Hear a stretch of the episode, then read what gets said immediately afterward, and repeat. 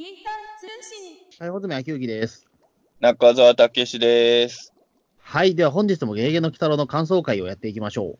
はい。はいでは本日はですね、えー第72話の妖怪イヤミの色ぼけ大作戦です。ああ、もういいですね。タイトルからいいですね。色ぼけ大作戦って。えー色ぼけ大作戦って、なかなか天才バカボンかなと思いますよね。こんな、なんか、赤塚漫画ぐらいでしょ。こんなタイトルやるとしたら多分。あーまあそうですね、なかなかねねこの令和の時あのー代に、このなかなかこうね、色ぼけ、しかも大作戦っていうね、うん、タイトル聞くとは思わなかったな。全然関係ないけど、あの、年力大作戦をちょっと思い出しましたね。演劇、あれ、珍作戦なんですよ、あね。、ちあ、すみません、小作戦か。ええ小作戦。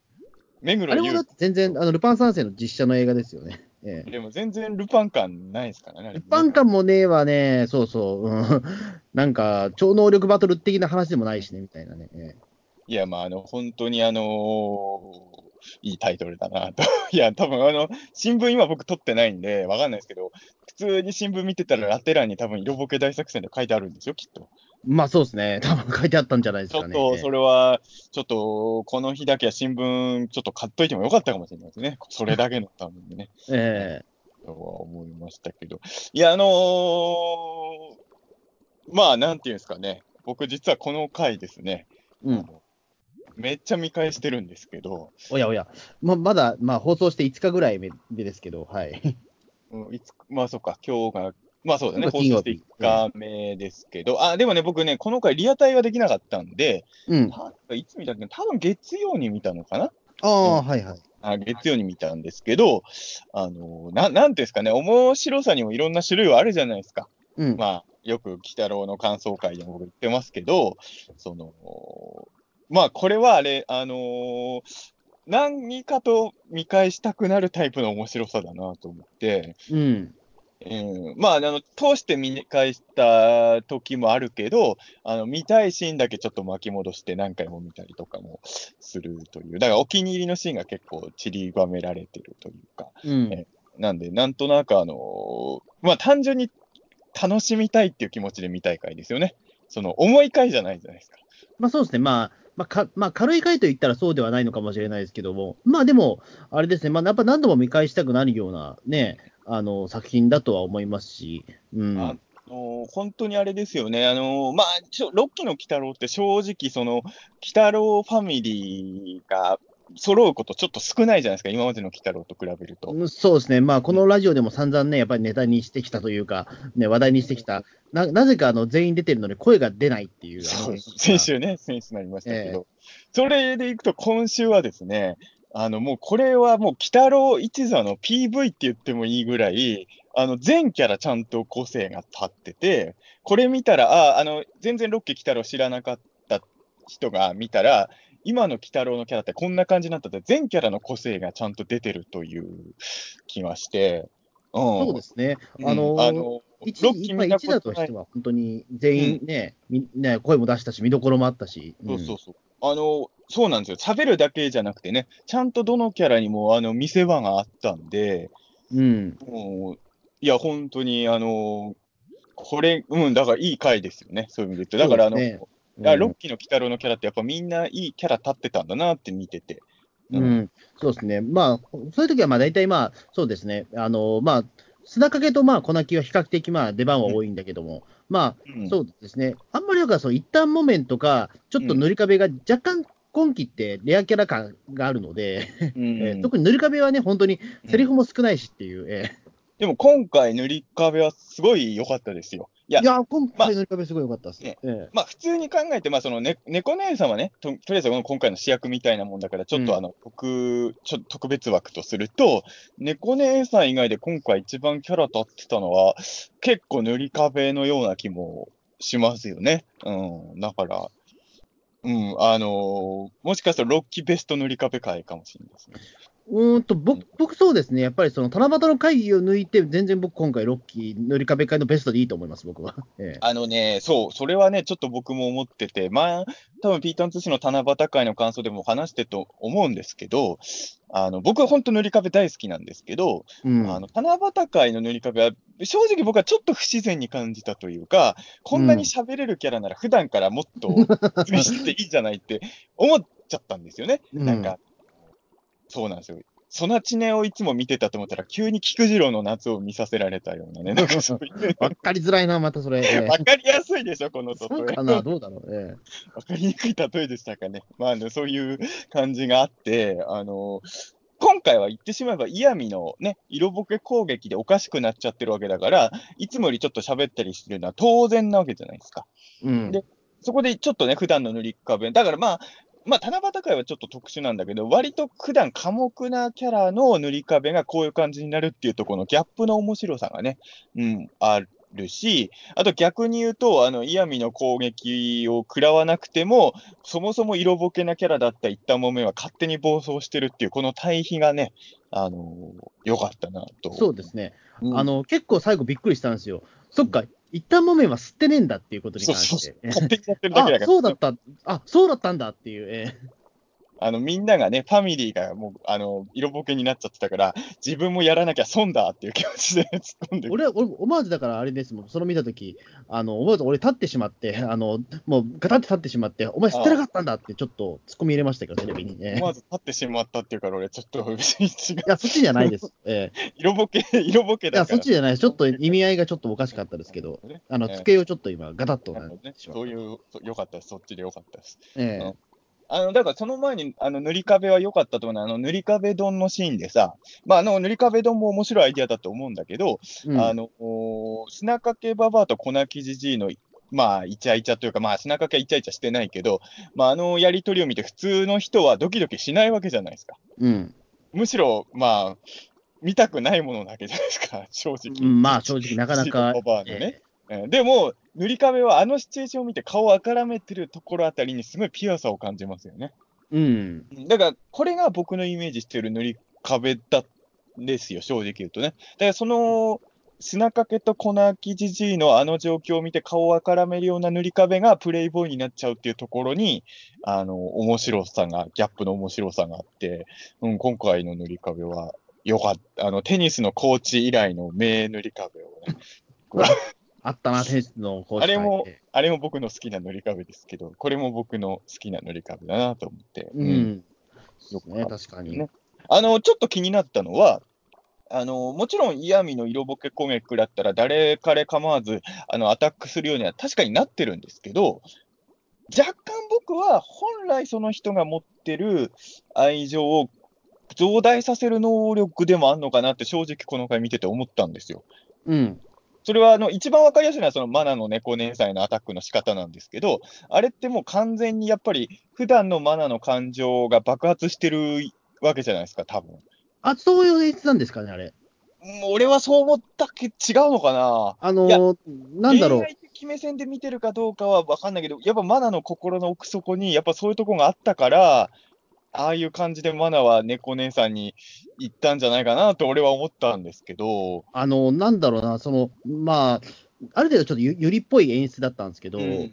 あの、でもなんかその前にあれじゃないですか、結構その、えっ、と、イヤミのそのね、あの煙を吸った人たちって、ちょっと見境もなくいろんなものに対して恋愛感情を抱くっていう、ね、なんか、ねお姉さん、綺麗なお姉さんがなんか急に犬に対してなんか告白してたりとか、なんか急に縦看板に対して告白したみたいな、ああいうちょっと過剰演出があったから、その効果なのかなとし思ってしまったんですよね、最初俺もそっちもあんのかなと思ったんですよ。だから基本的に鬼太郎もいろんな人にアタックしてたから、うん。お基本的にまあ人間の持ってる、まあその、性欲というか、まあそうまあ。そういうものを増大させる能力だとは思うんだけど、でもやっぱり、その、ほその中で、多分その人の本音の部分みたいのを増大させてる部分も、やっぱあんのかなと思うのは、なのかな北じゃあ、あのお姉さんはじゃあ犬を本気で愛してたんですかね？まあ、いまあ、普段からちょっと犬に対して性的なあれを持ってたんですかね？まあ、それはあるんでもおかしくないんじゃない？本当かな？いや、どうだ、それは。いや、前、ピーターン通信の多分、鬼太郎感想会じゃないとこで話したはずですけど、多分話した記憶があるんですけど、あのーほら、俺、小学生の頃は、ピースケとかに性的なものを感じてたからね、ドラえもんの。うん。そうなのか、でもあそこにいたら、中田さん、ピースケにああいうね、いやだから、あの多たりするのはしな分いでしょう。俺がなんでそう思ったかというと、マナーもそうなんですけど、鬼太郎もね、いろんな女の人にアタックしてたけど、あのープレゼントまで用意したのは猫姉さんだけだったんですよ。うん。だからその、なんていうんですかね、その、鬼基本的に人間性欲って誰でもあるじゃないですか。うん。で、まあ性欲だけじゃないけど、まあ、まあ色ボケだから性欲でいいのかな。まあそういう好きな人とか異性に対するああいう愛情って誰でも持ってると思うんですけど、俺もやっぱ電車乗ってたら可愛いなと思う人いっぱいいますけど、その、そういうのとは別の特別な人ももちろんいるわけじゃないですか。で、多うん分、イヤミの色ボケ攻撃食らったら、あの、まあ、ある程度、その、可愛いなとか思ってた人にも行くんだけど、本命が仮に目の前現れた時には、さらにまあ、パワーアップするんじゃないかなと、うん。僕は一応思ったんですけど、うん。だって、あの、一応、色ボケ攻撃を食らってたけど、鬼太郎は猫姉さんの待ち合わせ場所まで向かってたわけじゃないですか。うん。じゃやっぱりある程度猫姉さん一筋というか、まあ他の女性とは違う思いがあるっていうことなのかなと俺は思ったんですけど、うん。うん。で、やっぱそこで言うと、あの、マナの猫姉さんへのアタックもそうなんですけど、俺はやっぱり一個気になったのは、もちろん最終的には嫌味の式に入って猫姉さんにも行くんだけど、塗り壁がやっぱりマナを追っかけたっていうところにですね、あの、うん。やっぱ学校の階段階以降何があったか知らないですけど、若干まだマナへの気持ちが塗り壁残ってた疑惑をね、えーちょっと持ったりしましたけどね、僕は。うん。まあちょっと、まあでも、そういう意味で言うと、うん、まあだから小泣きもやっぱ最初に砂かけ行くっていうのはやっぱそういうことなんじゃないですか？うん。多分ゲゲゲの森には女妖怪いっぱいいるでしょ。そうはいはいはい。でも、ちゃんと砂かけにまず一直線で行ってっていうところあたりで、やっぱ本来の小泣きの奥底に眠ってる愛情みたいなのをちょっと感じたような気も僕はするんですけどね。うんまあそうですね。どう、まあ、まあ身近だからっていうこともあんのかな。まあそれはもうあるとは思います。あの、だからやっぱり、ななんていうか、やっぱり、その、身近にいる人の方が、やっぱり、その、性欲の吐き口としては、あり、ね、可能性高くなるわけじゃないですか。ね。まあまあまあ、まあ、あれですよね。だからまあ、うん。まあ、いる、まあ、そういった事件はたくさんあるわけじゃないですか、やっぱり。ええ あなた半、あなた半島事件っていうのは、本当にそういう事件でしたからね。えうんだからまあ、いや、本当にそういうことなのかなと思って、やっぱり、うん、そういう意味で言うと、みんなの言ってるセリフとかは、どっかに本音も入ってると思いながら、この回は。えそうですね。まあ、そだと本音は若干入ってるんだとは思うんですけどね、多分。ええ多分ね。まあ、あのーちょっとその嫌味を守りのボディーガードにしてるときとかは、多分もうちょっと嫌味の鉄的なものがちょっと入ってるような気がするんですけど。まあ、愛の戦士だとか言ってたからね、そこちょっとまあ、もう、ちょっとコメディ要素が多分は入りすぎて、だだ若干誇張が多くなってると思うんだけど、えあの放置させてる時ってのは、本当にちょっと、うーん、なんか本能の鍵を開けさせてるみたいなところはあるのかなっていう気は、うん、えそうですね。しましたけどね。うん。まあ、全体的にだからこの回は本当にあのーまあ、ファミリーみんなたキャラ立ってるし、まあ、やっぱりまあ、猫姉、猫姉さん回としては、間違いなくトップクラスの回なんじゃないですかね。まあ、猫姉さんに何を求めてるか人によって違うでしょうけど。うん。そうですね。うん。まあでも本当によよかったですね。でもまあなんていうか、あとはまあ調布がね、やっぱりまあ今回も思いっきり、ね駅前とか思いっきり出てましたけど、うん。あそこやっぱりよく待ち合わせで俺も使うんで、そう。でもあんなに若い人いないですよね、正直調布。いや、そんなことないですよ。あんなに若い人いる？調布。情報どなんだと思ってるいいや、あいや、なた調布が言ってるなんだと思ってるって言われても。あなたが言ってる時間帯ですよ。あんただって朝早くとかばっかり言ってんじゃない、あの辺と。まあ、そうですね。朝早くか、まあ大体なんか夕夕方ぐらいですかね。でも、あんまり夕、方夕方は若い人結構いるでしょ、あの辺え、でもなんかデートスポット的なものって調布ないじゃないですか、あんまり。いや、そんなことないですよ。今はデートをしてる人いいますよ、調布も。正直、おじいさんおばあさんしか見たことがない。そんなことなおじい。さんおばあさんがなんかよくデートしてるイメージがあって。ええいや、俺、調布住んでるから、調布はあなたよりいっぱい見てますから、そんなことはない。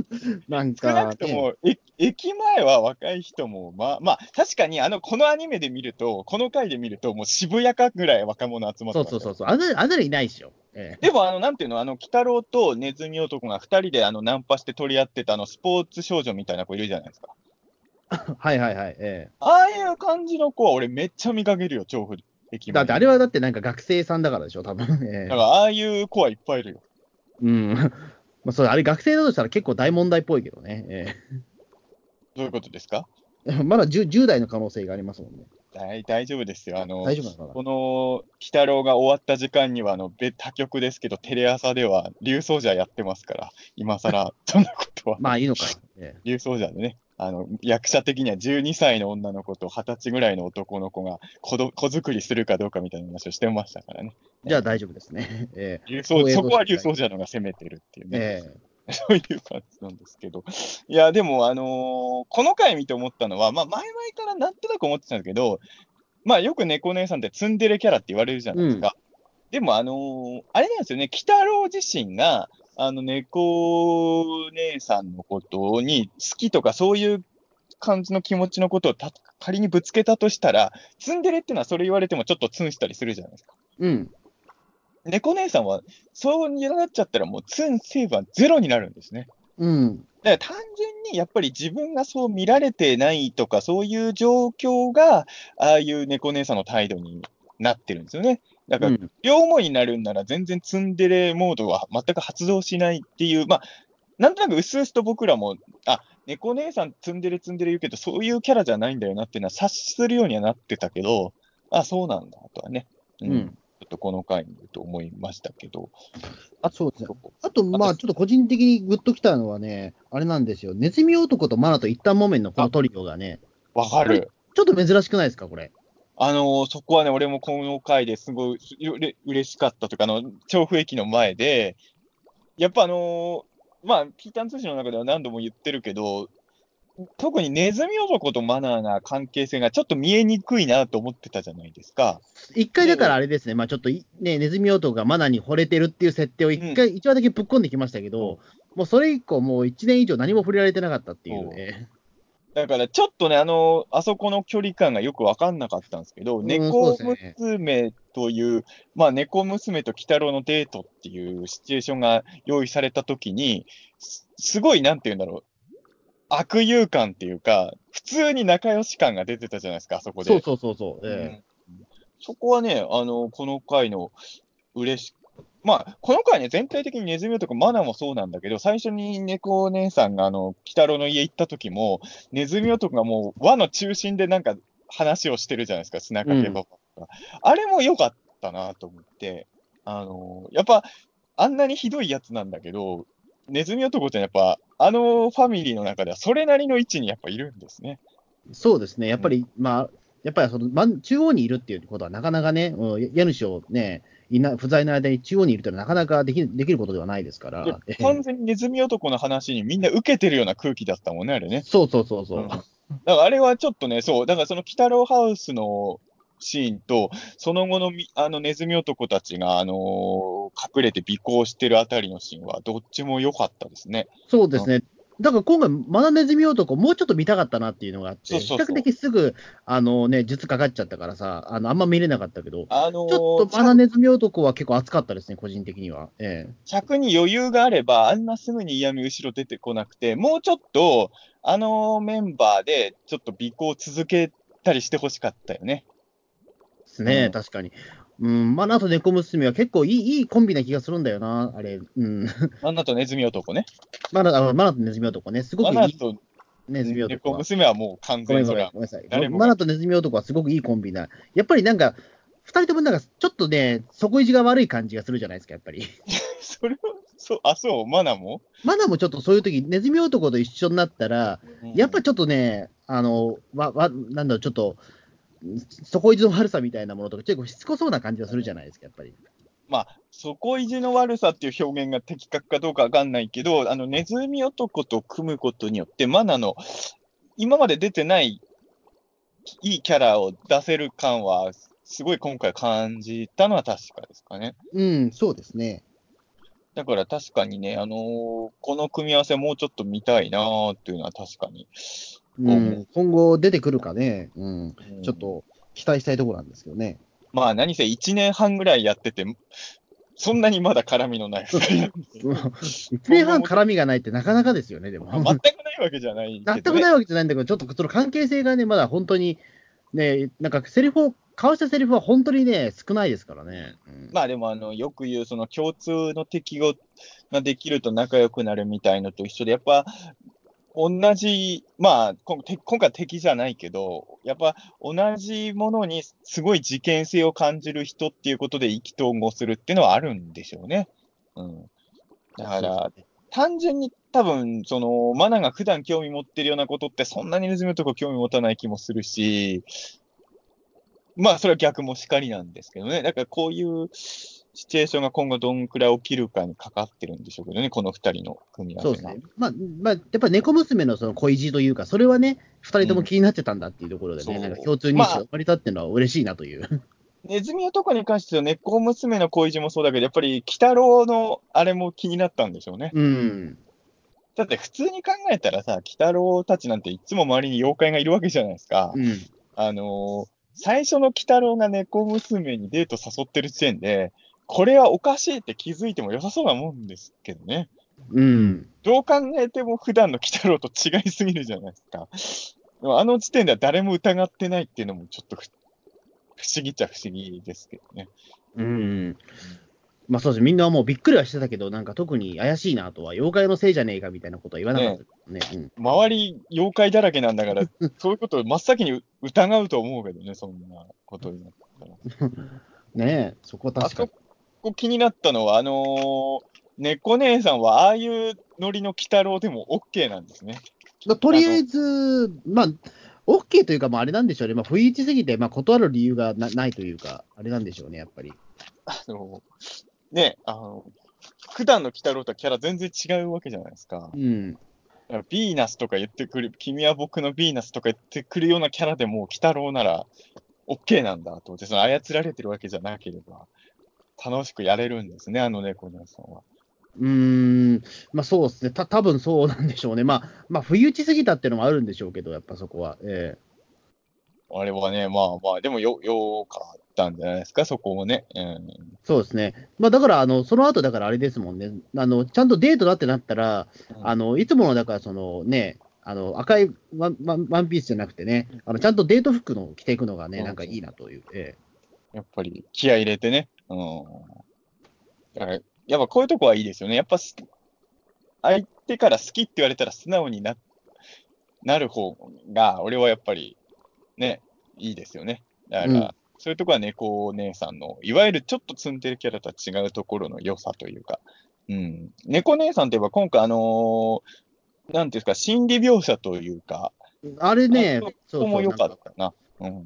なんだろう、その、キャ白いキャンパスになんかそのクレヨン書きしたみたいな、あれね、ええうん。あれは、水彩画というかね、なんか。うんうん、もう猫娘の可愛らしさの凝縮というか、で、久々にあの映像的にあの子猫娘もね、出てきて、そうそう、子猫娘な、なんか大量にいる、ね、なんかの、ね、暗暗示なんだろうけど、うん。まあ、子猫娘っていうのはやっぱ猫娘の中の素直な部分なんじゃないですか？なのかな？やっぱあの頃は、鬼太郎好きとか平気で言えてたわけで、その、よく、よくあれ、ドリフのコントとかでもある、あの、天使と悪魔の表現じゃないですけどうん、えまあ、素直なね、素直猫姉さんたちがこれでいいのかとかいうのを、常に猫姉さんの頭の中でジャッジしてんじゃないですかね。えうん。あれはだから、うん、全部、あの心理描写のシーンは全部良かったなと思って、あの、この回をたくさん見返しちゃう理由の一つはあそこにあったりもするのかな。あれがありとないでは結構違うと思うんですよ、この回の。そうですね。やっまあ、そこまでなんか直接的なその、ね、モノローグがあるわけではやっぱりな,、ないから、あの一枚、あの絵があることによって、だいぶね、その猫姉さんの揺れ動く気持ちみたいなものもこっち伝わってくるものがあったと思うので、うん、だ俺、そういう意味でね、この回見て意外だったのは、あのーまあ、6期の鬼太郎といえば、まあ、攻めの姿勢でおなじみじゃないですか。うん、で、イヤミって、攻めようと思ったらもういくらでも攻めれるキャラじゃないですか。まあ、まあ、もうこれは再現がなくなっちゃう可能性があるぐらい攻められますからね。あえの、水木し、水、だって今んとこあれだよね。水木先生が書いてるゲゲゲの鬼太郎の最後の敵ってイヤミじゃないですか。えあれって、90何年とかでしたっけ、確か。いや、違う違う、鬼太郎霊団。あ、鬼太郎レーダー、ああ、そうかそうか。え鬼太郎霊団は結局2話しかないけど、2話目、うセクハラ妖怪イヤミじゃないですか。えうん。まあ、鬼太郎、まあ、ちょこちょこ鬼太郎が出てくる漫画、水木先生その後も書いてるけど、いわゆるがっつり鬼太郎って書いてるのは、い水木しげる先生もね、残念ながらお亡くなりになられてしまったんで、要は、ウルトラマンにおける Z の鬼太郎におけるイヤミなんですよ。悲しいから。これは悲しいかなってあえて言っときますけど。えー、で、あのー、まあ、成人漫画とかでもイヤミ、水木先生書いてるじゃないですか。うん。まあ、えんげつないことになっちゃうわけじゃないですか。やっぱイヤミ使うと。で、うん、なんかタイトルも色ぼけ大作戦だし、ロッキーの鬼太郎はやたらと攻めるし、俺は、あのー、この回が、あの、見て一番意外だったのは、自分はもっと、なんていうんですかね、やばいものを見てしまった感の面白さにの回になるのかなと思ったんですけど、あの、見てびっくりしたのは、なんて可愛らしい回に仕上げたんだろうと思って、あの、これは俺ちょっと意外だったんですよ。うん。うん、こんな可愛らしい回として嫌味回を仕上げてくるというのはね、正直僕は全く予想してなかったんで、まあ、やっぱり視点の問題なのかなというかさ、あの、あるとは思うんですよね。これ多分、あの、北郎目線だったらエロエロくなっちゃうかな。3期の嫌味とかも、もっとやらしい感じありましたよね、正直。うん。だだ、まあ、北郎目線だったからかな、あれは。どうなんだろうか。今回はだから本当にあの、そういう意味で言うと、そんなにいやらしい感じでもないし、あの、やべえものを見ちゃったっていうよりは、本当素直に可愛いものを見たというか、あのー、そうですね、この表現が的確かどうか全くわかんないですけど、ディズニーを見てるようなね。そうかなそうなのかな 可愛らしい。ええ、It's a Small World に乗ってる時のような気持ちに僕はなりました。あの、まあ、僕はディズニーランドで一番好きなアトラクションですよ、It's a Small。It's a そうなのかな？まあ、It's a Small World は確かに面白いのは認めますけど。USJ で、USJ で一番好きだったアトラクションは ET だったんだけど、もう取り壊されちゃったんですよ、悲しい。ああ。まあ、なんか確かにちょっとそうですね、アトラクション感は強めですよね、確かにね。うん、だから、ええ、この回をテーマにアトラクションを本当に作ってほしいもん。嫌味の色ぼけ大作戦アトラクションみたいのをどっかのイで。でもちょっとそれね、ちょっと俺も行ってみたいですね、それあったら。えー、でしょ？あのあのこれだったら、あの、穂積君はスタッフさんに怒らんないの、VR 嫌味の色ぼけ大作戦で、いや、だったら、スタッフさんも、いや、お子さんがいるんでって、穂積君注意されずに済みますよ、だったら。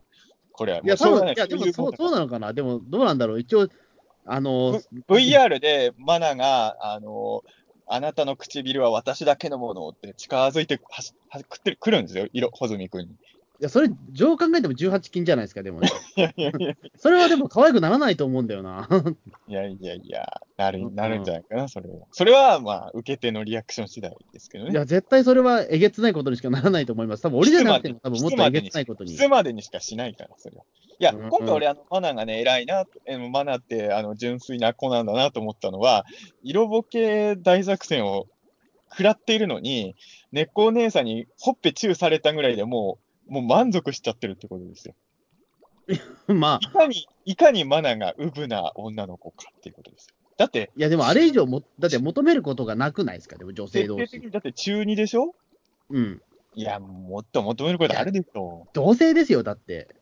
いや、同性でもあるでしょう、そんな好きだったら。ああ、そうか、まあもう、俺だからちょっとごめんなさい、あの、最近も僕ちょっと、あの、いろんな人に怒られたんですけど、やっぱりゆり心が分かってないからかもしれないですけど。別にゆり心分かってないことで怒るやつが。ちょっと飲みの席で、あの、いわゆる、あの、この前ちょっと大阪行ってきた時の、そのね、うん、あの、なんていうかそ、その後ちょっと打ち上げがあったんですよ。うん、えで、それが僕参加してるそのアニメサークルの打ち上げだったんですよね。ええ、あ、でも、そうそこでやっぱ、隣の人がね、その売り売りの関係、売りのね、その研究家の方だったので、そこでは僕がいろいろ、酒によっていろいろ言ってたらね、お前はゆりの心が分かってないってやっぱり言われましたから。えー、まあ、俺もそんなにゆり好きではないんだけど、いや、まあでも、まあ好きなのかな。どう、どうなんだろう。コミックゆり姫を2回ぐらい買ったことがある。それは結構、だって1回でやめてないって言って、それ2回目買ったってことはなかなかの、それは多分。でもゆ、ゆるゆりのコミックも1巻しか持ってないですよ。別にその、まあ本当、ザ・ライト、ザ・ライトユリユーザーですよ、本当に。うんだでもあれじゃないですか、あのー、鬼太郎ファンっていうより、穂積君らガルパンとか好きじゃないですか。あ、はいはい。ガルパンファンとかはユリ好きめっちゃ多いイメージなんだけど。ああ、だからあの人によっては、だからあれ、ユリだっていうことを感じる、言うんですけど、僕、全然それはなくて。それは俺もない。俺もガルパン一応全話見てるけど、あの、あの本編はユリとしては見てないです、少なくとも。そのユリ同人的なやつは、時々あの目にするけどね、ガルパンのやつはどうしても。うん。まあそうだけど、でもあんま俺はそっちの方全然詳しくないというか、全然ピンとこなくてうん、あの、ユリって結局その男が介入できる隙間がないじゃないですか。だだからいいんじゃないですか。だから俺男としては寂しいなって思ってしまうところもあってみたいな。穂積君みたいなやつが入ってきたら楽園が壊れちゃうんですよ。だいや、でからユリもそうそうじゃないと面白くないじゃないですか。違うねこれは俺らも含めてよ。あの、我々は、あの、ゆ邪魔なんだよ。まあだからだと思うんですよ。だから最近の女女女子ね女子アニメとかってみんな男って、ほぼほぼ出て出てこないでそういうことなんだろうけど。そうそう、そこに自分の視点を入れようってなると、もう別ジャンルになっちゃうから、そう。だから、いいんだと思う。あまあ、だから俺も別にそんなユリファンじゃないけど、まあ、ユリが好きっていう人の気持ちはわかりますよ。でもほら、この人は女が好きですよ、このね、可愛い子は女が好きですよってなると、僕らが介入できなくなっちゃ介うのが入しなくたっていいじゃないですか。その時だから僕、読み方としては、あの、その、例えば、ガルパンだったら、その、大荒れ女子学園の中の僕、一員になってるんですよ。でその時感情は、僕多分女性なんですけども、うん見た目は女性なんだけど、中身は僕だ、絶対男性なんですよ。うんそこに僕が介入できないってなっちゃうと、寂しいなと思っちゃうんですよ。もういや、穂積君は何を見るときも自分が介入しないと嫌なんですか？いや、いや、嫌というわけではないんですけあども、のあの、ゆりっちそう、なっちゃううそうとか、そうと、か見てるときどうするんですか？え？そうとか介入したくないじゃないですか。ああ、そういうことね。いや、でも。うん。いや、でも、かなんだろう、介入、まあ、介入できるものとそうじゃないものはあるんですけど、いや、だからユリは介入できないものいや、でもちょっとしたいじゃないですか、いや、介入。したくないです。俺はしたい方なんでなすよ。なんで女の子の先輩後輩がイチャイチャしてるときに自分が入っていかなきゃいけないんいや、だから、この子は、いや、この子は例えば、女の子が好きってな言われてしまうと、夢がなくなるじゃないですか、こちらとしては。そうなの？え、じゃあ、どうやって攻略すればいいというか、その、いや、ね、俺だって、アニメ見ながら、俺、この女の子どうやって攻略しようかって考えないもん。時々考えませんか、それでも考。えない。いないもんだって。保全君、調布に来ても犬山マナはいないんだよ。いや、でも、なんか、深夜3時ぐらいに寝れなくなった時に、あ、どうや、じゃあなんか、あの、なんか、この子の誕生日会を開くときには何をすればあ喜ぶかなみたいなことが時々考えません？いや、一回も考えたことない。い嘘一回のことはないでしょうよ、それ。や、アニメキャラの女の子の誕生日会どうしようかなんて考えることはないですよ。ないかな？ないないですよ。残念ながらないっすはか一度もないですね。それえ、は。マジっすか？え、結構俺それ考えるの好きなんだけど。いや、うんいやもちろんね、アニメキャラの女の子をちょっと好きになっちゃうことはありますよ。うんまあ最近はあんまないけど、特に中学生の頃とかはめっちゃ好きになった女の子のキャラとかもいたけど、まあ、とは言っても現実にいないから、その、誕生日会を考えたりとかは。なんか、いや、エロい、エロい妄妄想とかしたことはありますよ。好きになったエロい妄想はその後ですよ。誕生日会の後ですよ。いやいや、誕生日会は考え何、ない。何すっ飛ばしてんですかって話なんですよ。いやいや、だってできない。その、あの、エロい妄想だって自分がやってる想像じゃないから。え？だって、お、アニメの世界には僕ら行けないわけですから。まあ、いけないのは分かってますけど。いや、じゃあ、じゃあ、しょうがないじゃないですか。いや、でもそれはやっぱり頭の中でいろいろ妄想しええて、シミュレーションして変な、ええ変な男キャラを介入させるよりは女の子同士でやってくれた方がいいって時もあるじゃないですか。まあ、僕は毎回そうじゃないけどうん僕も別にそんな大有利野郎ではないので、その絶対女の子同士の方がいい派ではないけど、気持ちはわかるし、あの、うんだから今回のマナー猫のあのやりとりも、やっぱりあの、まあ正直上がったのは事実ですよ、僕は。うん。あそこは、あの、正直、あの、もう30回ぐらい見てますよ。うんあそこは本当流れるようなアクションでしたね。あの、もう、そう、動きも気持ちよくて、うん。うんあのなあたりの一連はもう何回も巻き戻しちゃいましたね。うん。まあ、欲を言えばもうこれはこれでいいんだけど、あのマナーがね、猫姉さんにチューってやってる時がもうちょっとディフォルメしたマナーになってるじゃないですか。うん。まあそうしないと多分朝放送する。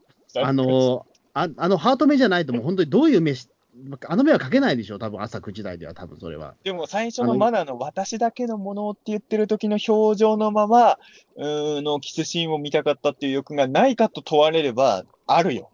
ああ、そうっすか。あのうんマナのさ、これ発明だと。ここ今までの鬼太郎でやってない気がするんだけど、マナのあの髪型あるじゃないですか。うんあの、癖毛があるじゃないですか。うん。あそこがハートになるとことかもね、いいですよね。あの、まあ、あの、ああいう髪の毛をハートにしたりするっていうのはアニメでは別にあの、斬新ってことではないんですけど、過去にも見たことある表現ではあるけど、ああ、鬼太郎でこういうの見れるんだと思って。うん。うん。確かにね、まあ、うーん、本当め、なんかめめめ珍しい鬼太郎の回だなみたいな、うん。ぜひこれね、水木しげる先生ご存命だったら、ぜひ見てもらいたかったなっていう、ちょっとなんか思いましたね。水木先生はでも多分俺の想像だけど、ゆり的なものを見せたら喜ぶと思いますよ。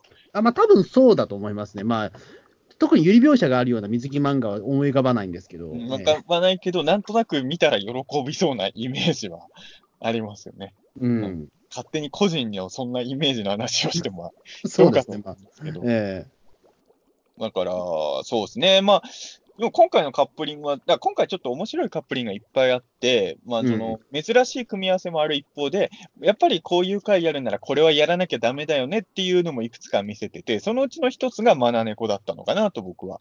あと、まあ、砂かけ粉の秋ですよね。これはやっぱり、あの、やらないわけにはいかないカップリングだと思うんですよ、砂かけ粉の秋はね。えそうですね。まあ、あのねちょっと面白かったのは、あの、最初にあの、お茶会みたいのしてるじゃないですか、この、あの、砂かけと塗り壁が。はいはいはい。うん。あの時にあの、塗り、あの、砂かけババアの隣に麦わら帽子が置いてあるのが気になりましたね。やっぱあれはそういうことなんですかね。そう、そういうことなんじゃないですか。そういうことなのかな。やっぱ30分後を意識してんのかな。30分後の予告編なんじゃないですか、あれは。あれを見て、そう、あれってちょっと思わせようとしてますよね、あれはね。うん、ち近くにゴムがあったら完璧でしたけど、えょっとね、ゲゲゲの森ゴム、あんま置いてなさそうですからね。えうんまあ、ここで言うとゴムって言うと、なんかちょっと変な意味に聞こえるから、ちょっと僕いやいや誰も今。ね、説明しなかったら思わんわ、そんなもん。ええええまあでも、そうですね。あの辺も、あの、今回だから結構細かい小ネタが面白かったと思いますよ。そう。やっぱあの、まあみんな良かったって言うだろうけど、あの、ぬ塗り壁丼とかは、なんでこの発想をみんなしなかったんだろうと思うぐらい、今見ちゃうと、あの、そこまで斬新じゃないような気がするけど、これは盲点でしたよね。うんまあ、ちょっと壁ドンがもうちょっと古か 古いっちゃ古いし。ええまあ、まあでも、こういうものはやっとくべきですよ。いや、まうんあそうですね。もうネタ完全風化しないうちにやっとかないといけないですからね。ええまだ全然成立しますから。壁ドンももう古いよな、でも考えてみたら、もう5年ぐらい経ってますか。でも、2、3週前、2、3週じゃないか、2ヶ月前ぐらいのワイドナショーとかでも未だにやってますからね、壁で。壁ドン、ええうん、だから別に大丈夫ですよ。あのうん。なんだっけ、ワイドナショーの B 面でやってましたよ、2、3ヶ月。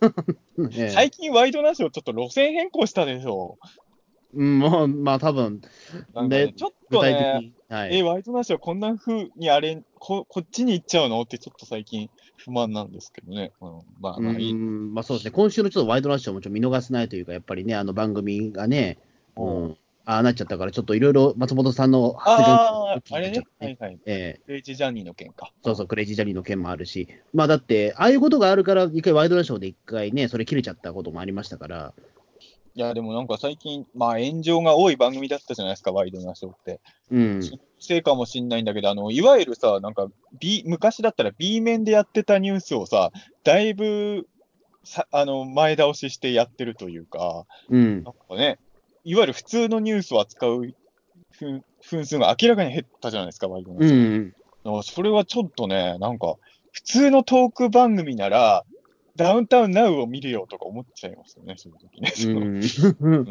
いやいや、ワイドナショーなんだから、あの、普通にニュースについてコメントしてよって僕なんかは思っちゃうんですけどね、そこは。まあ、まあ、まあ、やっぱりね、主役はやっぱり松本さんだし、うん、まあ、松本さんの話が聞ければ、まあ、とりあえず満足な、ね、番組っちゃ番組になってるのかもしれないけどね、もういや、まあ、俺も本当そうですよ。まあ、正直言うとワイドナショーってゲスゲストいらないと思ってるから、僕は。うん、まあそうですね。だからそれこそ、なん緊急生放送やってぐらいの実は編成が一番見やすいんじゃないかとすアナウンサーさんと東野さんと松本さんのそうそうそう3人でいろんなニュースをコメントするのが僕の求めてるワイドナショーなんですけど、うんうんそういう意味で言うと、最近なんか V、なんかロケ VTR とかもやたら増えたし、うん。うんあこっちに行っちゃうんだっていうのはちょっとね、と思ってるところではありますけれどね。まあでもこれあの、ワイドナショーの感想会じゃなくて、ね、えワイドナショーの感想会もなかなか、えワンピースも含めて日曜朝フジテレビの感想会みたいに、ね、なっちゃう。ええ。ーまあまあ、でも本当にあのー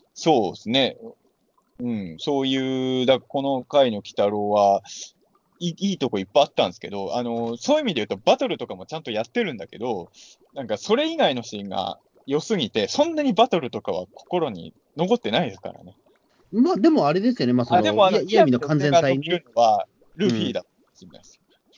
え、どういうこと？い やあの、イヤミがちょっと腕伸ばして戦ってたじゃないですか。あ、はいはいはい。あの、砂掛けばあさんの隣の麦わら帽子が映った十数分後に、嫌味が腕を伸ばしてたあたりで、これはあの、鬼太郎からのワンピースへのエールを込めた一本だったのかもしれないですよね。どう、どうだろう？でも腕、腕伸びたっていうかね、うん。鬼太郎の敵とか腕伸びるやつなんていっぱいいそうです。まあ、いるからね、実際に。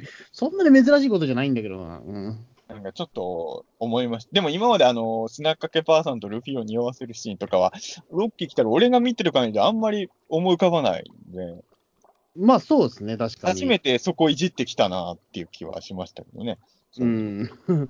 まあ、意外とでも本当に田中真由美さんが本当にもう使い分けてくれてるので、うん、だからやっぱりその、田中真由美さんであんまり女性のキャラクターやらないじゃないですか、やっぱり。ああ、まあ、最特に最近は少年系のキャラのがイメージやですね、本当にね。そうそうそう。だから、あの、まあ、その、砂掛けババアっていう時も、えって僕最初思ったんですけども、全然もう、完璧な砂掛けババアじゃないいや、もう本当に。最初から違和感なかった、スナックでババア。そうそう。でも、考えれば田中さんの、その、ね、少年役じゃない、しかもそのね、おばあさん役って、かなり珍しいんじゃないかと思ったんだけど、うん。確かにね、今思えばね、あんまおばあちゃんキャラとかやってるイメージないもんね、確かに、野ね。沢雅子さんはよくやってたんですけどね。うん田中真由野沢美さん結構珍しい。雅子さん、うん。野沢雅子さんといえばね、目玉親父が、あの、マナの、マナの家のものになりたいみたいなこと言あ、ってたそうそうそうそう。マナちゃんの子になるって言ってましま、こ、こなんかね、マナちゃんのうちのなんかい親になるって言ってましたっけ？ね親って言ってたんだっけ？そうそう。ええそう、まあとりあえずマナのね、マナの家のものになりたいっていうのは、あの、基本ね、目玉親父ってよくマナの頭の上いるじゃないですか。うん。あれが本心の一部だとしたらちょっと怖い話ですよね。うん。そ そうですね。ちょっ。と、まあ確かにマナの頭の中は居心地は良さそうだと思うんですよ、正直。まあそうですね。中学生の頭ね、その髪の毛の中っていうのはね、ちょっと想像がつかないですね。うん、正直、実の息子の髪の毛の中より居心地いいと思うんですよ。まあね、え まあね、っていうのはあるんですけど。えまあわかんないです。そのね、女子中学生の、そのね、髪の毛の感触がわからないので、僕は。えうん、まあね、リアルなことは僕もわかんないですけど、あくまでもイメージで語る女子中学生の髪の毛の中ですけどね。えそうですね。白髪一本もないんでしょうね、多分ね。ええどう、でも、たまに、まあ女子はわかんないけど、男子で中学生で知らがる人いるよね。まあ女性は多分いない。女女性の方が遅いの女性かなは多分、女性は遅いみたいですけどね、やっぱり。じゃあえ大丈夫なんだね。うんえうん。そうですね。ええこの回こそね、みやびちゃんとかみんな出せばよかったね。しょうまとか、この回使うべきキャラでもあったような気がするこれでもまあ多分ね、体育会系の男がこれかかったら結構えげつないことになりそうですあかシャレね。になん、しょうまがきマナとか来ちゃったらちょっとね、あれですもんね。あの、だからやっぱり後々しこりが残るじゃないですか、それ。ええでも、みんな、あの、色ボケ大作戦で食らってた間の記憶はなさそうでしたよ、みんな。うん。なんか、ネズミ男もなん、なんぜか知んねんけど、体中痛いっていう感じだったんで。ああ、じゃあもうリセットはされるけど、なんか。だから、えマナも猫姉さんにキスされた、猫姉さんはマナをキスした記憶あるわけじゃないですか。えうん。この回、あの、ろくに記憶があるのは、猫姉さんと一旦木綿だけですからね。うん。しかも多分一旦木綿は、あの、一回そのみ、みんなの前でちょっとナンナンパっぽいことした後、うつカメラがフォーカスしてないじゃないですか、一旦木綿に。多分僕らの見てないところで一旦木綿は相当いやらしいことをしてますよね。嫌味事件が解決するまでに。まあ、ああいう人いますよね、なんか。まあ、やっぱりああいう、ついついでになんかそのラッキースキベを狙うような人はやっぱりいますからね、世の画中にね、面に映ってないけど絶対なんかしたんじゃないかなと僕は。いうん。ああいう人はやよく、やっぱりいいますからね。えやでもやっぱりあの正正直言うとね、一旦木綿の女好きキャラっていうのは、えっと、2話、さあの初登場の回ぐらいでもすでに出てたキャラだけど、もっとい活かしやすいキャラだとは思うんですよ。意外とその一旦の出番が少ないっていうのはあるかもしれないけど、ここはね、ちょっとロッキーの一旦木綿の面白いところだから、もうちょっとそこは出してほしいし、あの原作でもそういうの思わせるとこあるんだけど、意外とネズミ男って一旦木綿と原作で仲いいじゃないですか。うん。だから、やっぱあの女好きの一旦木綿と、まあ、ネズミ男ああいうキャラだから、相性いいはずだと思うんだよね。うん。なんかちょっと、その組み合わせとかもまあ少ないじゃないですか。ネズミ一旦もめとかも。ちょっとそことかで話も見たいなっていう気はするんですけどね。そうですね。うーん、まあ、本当にだから一旦モメントが、ちょっとやっぱりこのね、今期ではちょっとレアキャラ感がちょっと強くなってるので、もうね、もう少しちょっと出番、やっぱりこの先もね、こういやっぱいいキャラ出してるので、欲しいなというのはね。あの、5期の一旦もめん主役会に出てたあの女の子、モンメちゃん、モンメとか言ってた女の子いたあ、んなんか、いましたね。えあの子と6期一旦もめの絡みを見たいですよね。え。うん。まあ見た目はわかんないんですけど、一旦もめどっちも一緒だから。まあ、一旦モメは確かにそうですね。まあ、な何期何期って言われても全然多分見た目変わらないですから。デザインでは区別つかないんだな。うん、これはで時代が変わっても変わらないと思うんで、一旦モメは多分。だから ええ5期のあの、あの、男らしいも、門名だと思って、あの子が近づいてったら、ドエロ野郎だったみたいなね、怖い話ですよね。それを、うん、見たい気もしなくもないですけどね。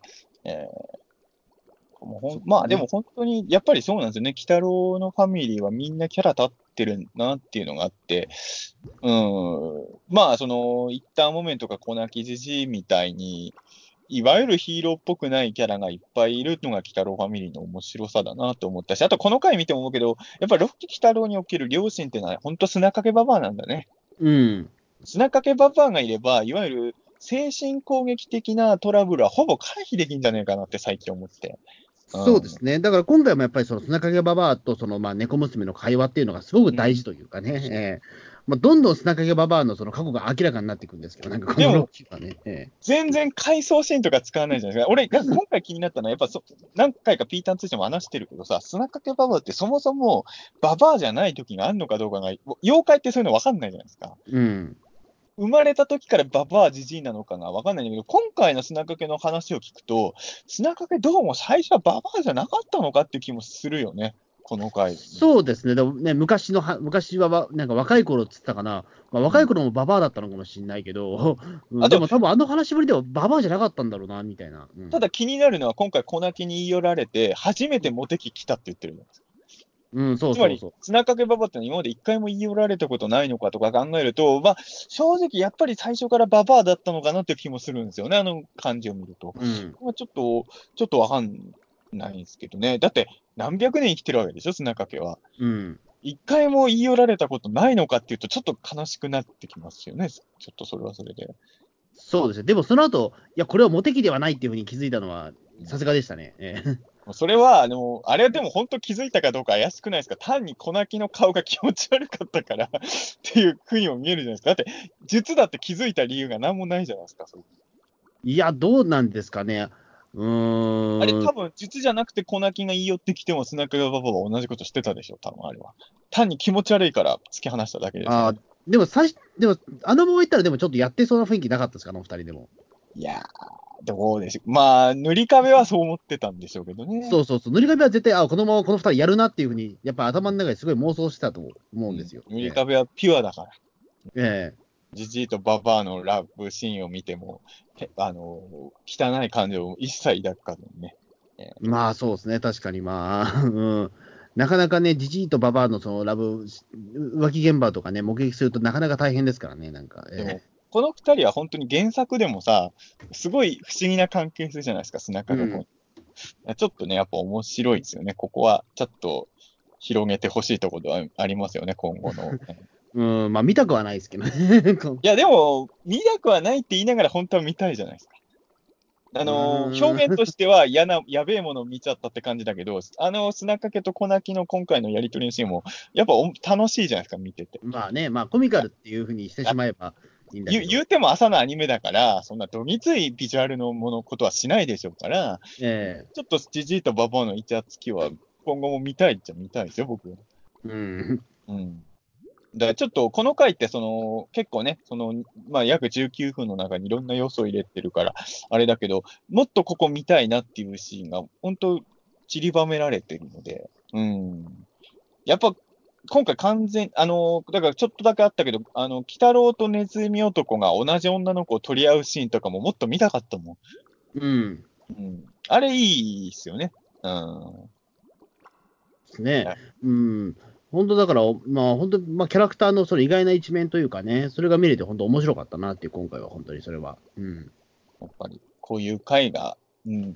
だからある種、ロッキー北郎の、まあ、カオス回かもしれないけど、ちょっと名刺代わりになる一本かなと、個人的にそうですね。なんかそのセレクション的なものがあったら、ちょっとね、1本ぐらいには入れて、5話ぐらいあったら1本のうちに入れてもいいのかなとは。えうん。いや、俺でも本当にあの、うーん、そうですね。あの、この回は、まあ、もしかしたら、ロッキー北郎の好きな回ベスト10入りするかもしれない。おおうん。あのーうん、と思いましたね。うん。ー まあ、まだそれは分からないというか、えいや、まあ別に、はっきり今ここで10本数えてるわけじゃないからえ、まあそうですね。まあざっくりとで冷もまあ、冷静になって考えていくと10に入んないかもしれないけど、十分入ってもおかしくない。まあそうですね。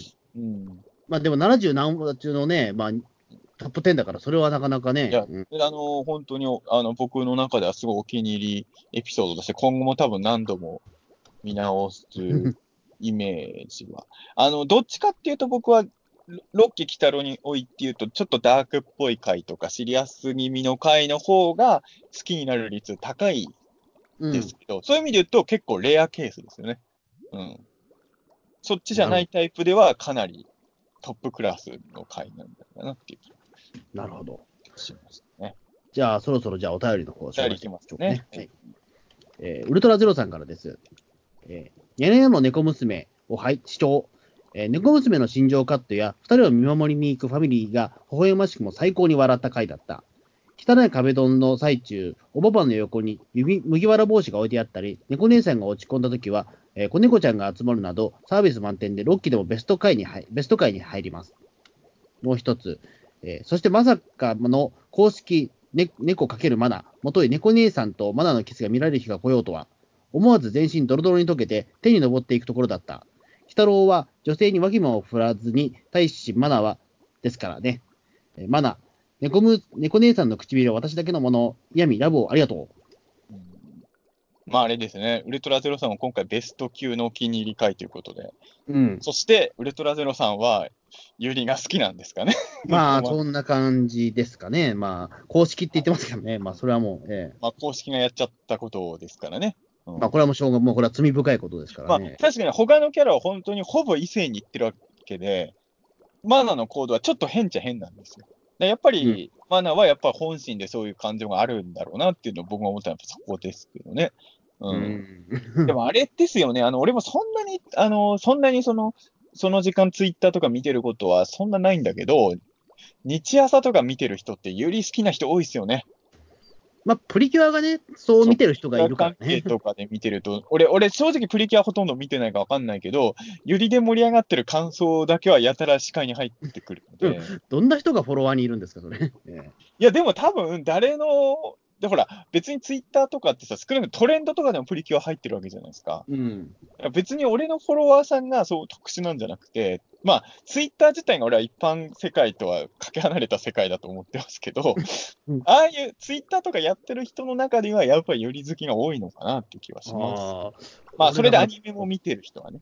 そっか、俺、プリキュアは俺、ユリで見たことがないんだよな。うん、好きなんだけど、やっぱり。何はよりで、俺もそんなに、まあ、プリキュアみあんま見てないけど、まあ、まあ、マナネコも好きだけど、やっぱ猫姉さんってやっぱ鬼太郎好きじゃないですか。うん。で、俺はまあ、マナネコはマナネコで好きなんだけど、やっぱそういう意味で言うと、俺は鬼太郎と猫姉さんを応援してるから、そういう意味で言うと、俺、鬼太郎は俺、ユリとしては見てないんですよ、全然。うん、やっぱだからさっきの話になっちゃうけど、やっぱりユリってちょっと夢がなくなっちゃうんですよ、僕にとってやっぱり。でも、やっぱり俺はあの、エヴァンゲリオンの伊吹マヤを一、さいあ、俺このキャラ好きだわって気づいたのは、やっぱ、あの、旧劇場版の律子に保管されるとこでですよ。ああ。俺はだから、マヤはこ、あ、マヤってこういう子だったんだ。あれ、俺マヤ好きなキャラかもってなりましたから、そういうパターンは確かにね、ありまあます。うんどうなんか、まあ、あんまりだからそこはなんか、なんか、女性の友情を僕信じたいんですよ、すごい。えあここはね、なんか、友情と愛情ってまた難しくて、あの、ゆりって、だから、あの、なんていうのかな、なんていうか、あの、同人誌とかだともうエロすぐ行っちゃうじゃないですか。えうん。そこ行くと俺もちょっと違うっていうのがあって、まあ前もピータン通信のなんかの回で話したような気がするんですけど、あの、僕は中2の時にエヴァンゲリオンやってたんですよ。で、うんあの、当今だったらもうそういう目で完全に見ちゃうんだろうけど、当時やっぱ BL とか知らなかったから、中2だから。あのーまあ、その、シンジ君とカオル君のやりとりが完全に俺は友情として見てたんですよね。うん。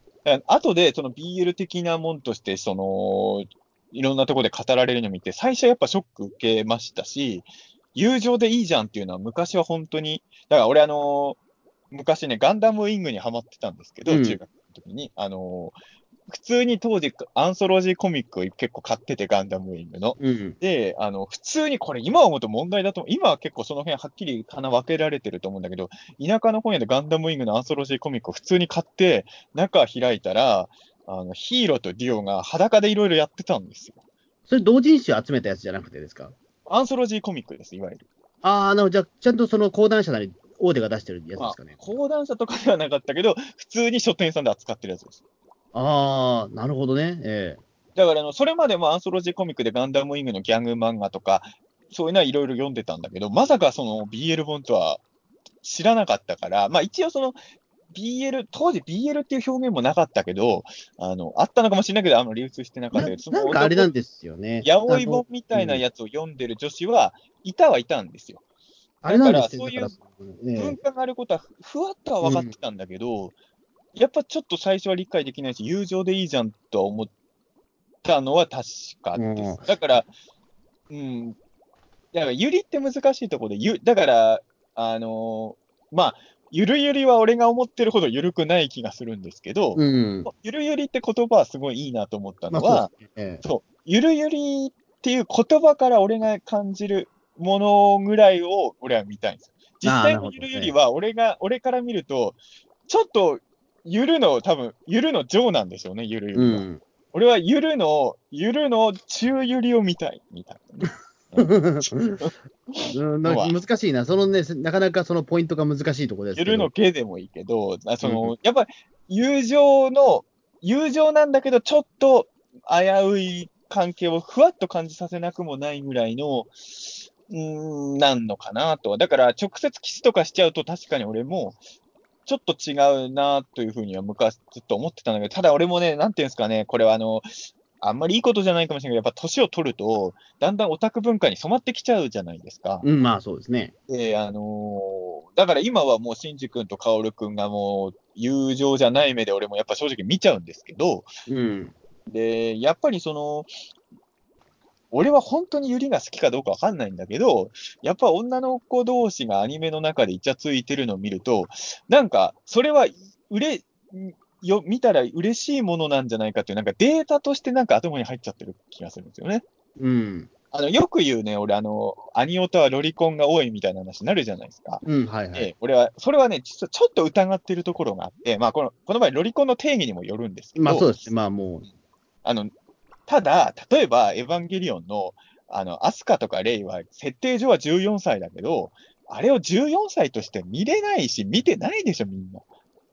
まあそうですね。あんまりそのロリっていう時に、ね、うん、アスカとかは出てこないですからね。ううん。いや、な、あのー要は中学生ぐらいのキャラがアニメはよく出てくるけど、あれはもう正正直中学生として描かれてないと思うし、うん。あともっとちっちゃい子になると、あのーまあ、ある種アニオタの自虐みたいのもあると思うんですよね。だって、ど普通の人はちっちゃい子見たら、その、変な意味じゃなくて可愛いと思うじゃないですか。うん。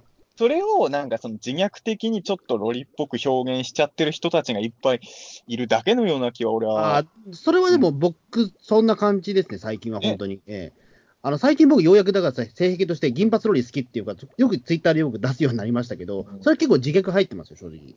でしょ？なんか、うんアニオタのひ人が言う俺はロリだからっていうのはちょっとね、あの、うん。本物のロリとはちょっと違うような、もうもちろんそういう本物もいるんでしょうけど、だってその子のを本当に脱がせたいかって言ったら多分脱がしたくないわけじゃないですか。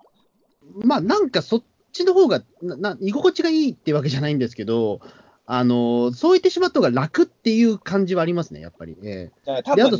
そうそう、そうすると意外とその、えっと自分の好きなそのなんだろうその女の子の絵とか上がってきたら、とりあえず自分で、まあ、これ俺属性好きなんでって事前に釜かけとけば、あのいくらでもその好きアピールができるからっていうところあるんですよね。えだからその、よくね、あの、アニオタの人とかが、幼女、幼女信仰みたいなね、なんか幼女、うん幼女だって持ち上げたりするけど、なんか、その、それを言葉通りに受け止めてはいけない気がするんですよ。非、非アニオタ以外の人、非アニオタの人が、うんあ、オタクは幼女ではしゃいでるんだ、やばい人たちだってなるのは、ちょっと俺は違う気がするんですよ。それは、まあそうですね、リアルな確かに。うんうんリアルな幼女に盛り上がってる人たちとはちょっと違う概念に。ただ、リアルでそういう人もいるじゃないですか。まあ、中には本当にいますね。俺もうんあの、前びっくりしたのは、最近わかんないけど、あの、秋葉原行くとさ、もう、ちょっと普通に撮影会みたいにいっぱいになってるじゃないですか。コスプレしてる人とか歩いてて。で、一番人だかりができてるところが 小学生の女の子だったんで、あ、なるほどと思うえ、。それは本当最近の話ですか、それ？えっ、と、何年前ぐらいだろう。でも10年は経ってないと思うよ。本当ですか。なかなかカオスですね。うんあ、の、前、秋葉原行った時に、いろんなところで、なんかコスプレしてるお姉ちゃんとかがいて、いろんな人が写真撮ってたんだけど、た多分だから土日だったと思うんですよ。平日じゃなかったと思うんですけど、で、特に人がもうすごい集まって、もう買ってる人がいて、一体なんだろうと思って覗き込んだら、小学生の女の子がな、なんかの、なんかの、うんまあ、キャラでもないかな、なんか、ちょっと変わった服装、ファンタジーな服装を着てる女の子が二人でポーズ撮ってたんですよ。それをもうみんなそこがもうあの変な話、19歳とか20歳前後ぐらいのお姉さんよりもはるかに人を集めてたのをリアルに僕は見てるんで、うん。まあ確かに、まあ、まあなかなかいろんなイメージは難しいとこですよね、それはね。それがいいか悪いかって言われると、ただ俺悪いとも言いたくないんですよ、それを別に。うん、まあ、まあ、そこはもう言ってしまうと、それ例えば秋葉原っていうちょっと異常な空間で、しかもそのコスプレイヤーがたくさんいたっていう異常な空間だからこそ、まあ、あの認められてるけど、これ、まあ、リアルでやったらそれはただの危ねえやつですから、それを取っていたらね。ええそうね。だからそこが異常の空間だからっていうところで、まあ、あの珍しいからっていうところで撮ってた人もいたとは思うんですよね。まあ、うん確かに小学生の女の子のファンタジーな格好してるやつの方が見る機会は少ないですからね。正直、俺、その場にいたら撮ってる可能性、僕、高いですよ、正直。俺はでもそれはさすがに近寄れなかったね。遠目で見て、あ、今こういうことになってるんだ、日本は、と思って。それうーん。まあまあ、でも、まあでも、あのーでも別に撮ってる人が悪いとも俺は本当それ全然思ってなくて、うんあの、水着とかだったら話別ですよ。さすがに。でも、ちょっとファンタジーな格好してる小学生の女の子にカメラを持った人が群がってるのは、まあ別にいいんじゃないかなとは。まあ、だって、撮ってもらいたいからそこにいると思うからね。そうそうそうんで、まあ、ね、それは可愛いわけですから、その可愛いはいろいろ、その種類もあるけど、ね、別に、その性的な意味での可愛いって、以外もあるわけじゃないですか、可愛いっていうのは。うん。だから別にまあ、それは、まあ、そこまで、それを異常なものというふうに、多分メディアとかは多分そういうふうに言いたがるじゃないですか。うん。でもそうでもないと僕は一応思うんですけどね。まあ、そうですね。う んちなみに、ゆりはリアアルで見たことあるの？ゆりはありますよ、僕。でも、電車の中で普通に、あの、ななんていうか、その、間違いなくあれはそういう感じだと思うんですけど、女子高生が本当に二人ともなんかイチャついて、なんか、メロチューまでしてましたね。俺もだから何回か見てんだけど、それ、それを見たとき、どう思うんですか？リアルユリを見たとき。あ、まあ、死ねばいいのにって思いましたえね。えあ、マジで。うわーとえ思って、うわ、来たなと思って。うん。ーマジか。いや、なんか、やっぱだからあれなんですよね、その、それをだからその、えで電車内っていうみんなが見る場でやってるっていうのが、すごく僕ちょっとムカついてしまって。電車ではキスまではしちゃダメ。あのーこれ俺ルールですけど。で、だからみんなこれ喜んでる、みんなだからこれ見たら喜ぶんだろうみたいな、ちょっと魂胆が若干垣間見えたんですよ。もう勝手なあれはだれです。それはダメですね。うん。で、しかもだってそれ、めん公然の目の前でやるっていうことに対して何も恥じらいもねえのかよっていう。その、男女のイチャつきとかも、まあ、ムカつくけど、レそのなんていうか、よりの方が、まあ、多分レズなんでしょうけども、うんそれを見せつけられて、俺、どうし、ね、んちょっとそれはさすがにちょっと、もう、電車にもう逃げましたけど、それ、えー気持ち悪くなっちゃって。ちなみに僕は、まあ、その、どんくらいイチャついてたのか、それは知らないんで、わかんないですけど、イチャつき自体は別にそんなに見てても腹立たないんですけど、ただ、ゆりは、ゆりはっていうあれですけど、うん、あの、なんですかね、まあ僕もだから漫画とかのイメージが強いわけですよ、ゆりは。うん、なんていうか、ゆりの美しさって、やっぱり、こっそりやってるところの、い今やっぱり男女はこっそりじゃなくなってくるわけじゃないですか、恋愛が。まあね、うんでも同性愛っていうのはなんとなく、まあそれはいい意味でも悪い、まあこれはまあいい意味だけでは語れないのかもしれないけど、やっぱあんまり公にできないっていうところがあるわけです。その、やっぱりその、公に見えない、見られてないところで、あのー人目をか隠れて先輩みたいなことをやって、で、女の子たちを、ことを考えると僕は本当にキュンキュンしちゃいますよね。で、やっぱり僕はそういうね、あの、堂々としてないユリを見たことあるんですよ。つい見ちゃったんですよ。うん。それを見たときは僕はちょっと帰り道幸せな気持ちで、えー帰りましたよね。えうーん。その見た。あんやっぱり、やっぱゆりはちょっとまだ俺はわからない世界なのかな、やっぱり。あの子たち幸せになってほしいなと思いながら帰りましたよ、僕は。その時ただうん、電車の中でベロチューしてるよりはダメだと思うんですよ。うん。それはもちろん。ですね。だちょっとだからね、まあ、うんまあ、な仲のいいその先輩後輩ぐらいだったらいいんだけどね、ちょっとそこでなんか恋愛感情とかそういうことになってくると、まあ、正直言ってそれは男の勝手な、ね、エゴイズムも入ってくるし、うん、で、やっぱそれは俺は男が介入する暇隙間がなくなっちゃうし、その人がね、なんかその同同性愛ってことにされて介入。しなくていいんですよ。いや、いや、介入したいじゃないですか。そもそも女子高生同士の恋愛は、こう仮にユリとかレズじゃなくても、穂積君は入っていけないわけですよ。介入できないんだけど、女子高生に介入できないんだから、いや、できい。ないのはわかるんですけども。じゃあいいじゃん。ええ介入、自分が介入できないなら女の子同士の方がいいって時もあるじゃない。なんか切なくなるなと思って。うん。そうですか？うん、でも、あの、電車の中で手繋いでる女の子とか見ると、すごいいいなと思っちゃう。あんまやっぱピンとこないんだよな、それ。なんかうんあ、手繋いでると思って。まあ、手繋いでるぐらいは思うかもしれないけれどもなん、か、それがいいなとはあんま思わないんで。いいな。女の子同士で手繋いでる、いいなと思いながら、えー見てることはよくあるので、京王線に乗ってる女の子はね、よく手繋いでると僕に喜ばれちゃうぞっていうことでね。うん、まあ、それは気持ち悪いな、は なんかもう、えー気持ち悪い話をしてますよ。えエロチはするなよってことですよ、え。手を繋ぐぐらいにしときーめんどくせええなっていう。えーことですね。はい、じゃあ次のお便りお願いしじゃあ、ます。えーじゃあ、コニャンさんからです。えー、北郎72は、猫姉さんに砂かけババアが自分の昔の声を聞かせますが、4期でも砂かけババアは、500年前に恋をしたと、のどち会と落車坂で語られていましたね。ラストで猫姉さんが、北郎をラーメン屋に誘うのは、えー56話ラストの北郎とネズミ男のシーンと好対照な感じでした。もう一本ですね。えー、北郎72話は、猫娘の鬼太郎への思いが前面に描かれ、4期だと嫌味界より落車界を思い出せる要素の多い内容でした。田中系の恋も同様に語られ、4期で落車座は、えー猫娘を大人の姿にしたし、えー子猫娘は4期猫娘をさらに幼くしたイメージも感じるので。いや、でも本当そうなんだからさっきも言ったけど、なんか嫌味会って言って身構えてたものとは違うものが出てきたって感じだと思うんですよね。だから本当に猫姉さんの恋の話じゃないですか、これはね。うん。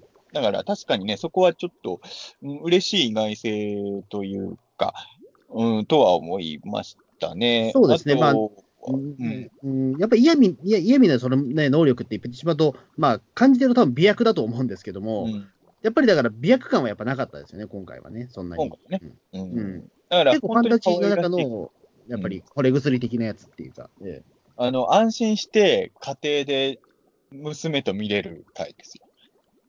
ですね、やっぱり、まあ、この年齢になると、やっぱり美薬ってね、なかなかちょっとやっぱり、えぐいキーワードになってくるわけなんですけどね、やっぱりね。あと、やっぱり、そうね、砂かけの格好は本当どんどん気になってはきますね。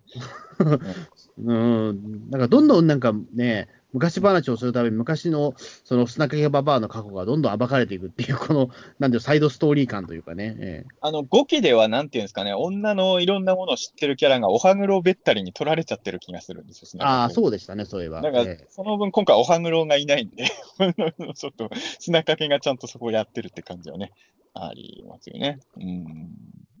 まあ、ちょっと本当に良かったと。じゃあ次のお便りいきますね。はい。えーアンドロメダさん、あ、はいはい。えー、ピーターン通信とゲゲゲ、うん、オカマ妖怪さんの回見た。うん。ピンクの煙を吐く彼。なんで名前がイヤミさんでニューハーフなのかしらね。彼みたいな妖怪の登場時にヌーベイ少年が来てガス吸ってくれるとさらに楽しい展開になるのに。えーここで顔文字がついてますね。マナちゃんの本命が本心から猫姉さんラブで可愛かった。こんな話もほんと良い。はい。うん、でもあの、アンドロメダさん女性じゃないですか。うん。女性から見ても、あの、ゆり、ゆりじゃねえ、あの、マナネコは良かったんですね。ああ、なるほど。うん。まあ、この前、マナネコの良かったところは、猫姉さんはあくまでもクールに優しく対応してることですよね。うん。どっちもだからねね、またちょっとまあ確かにね。うんうん。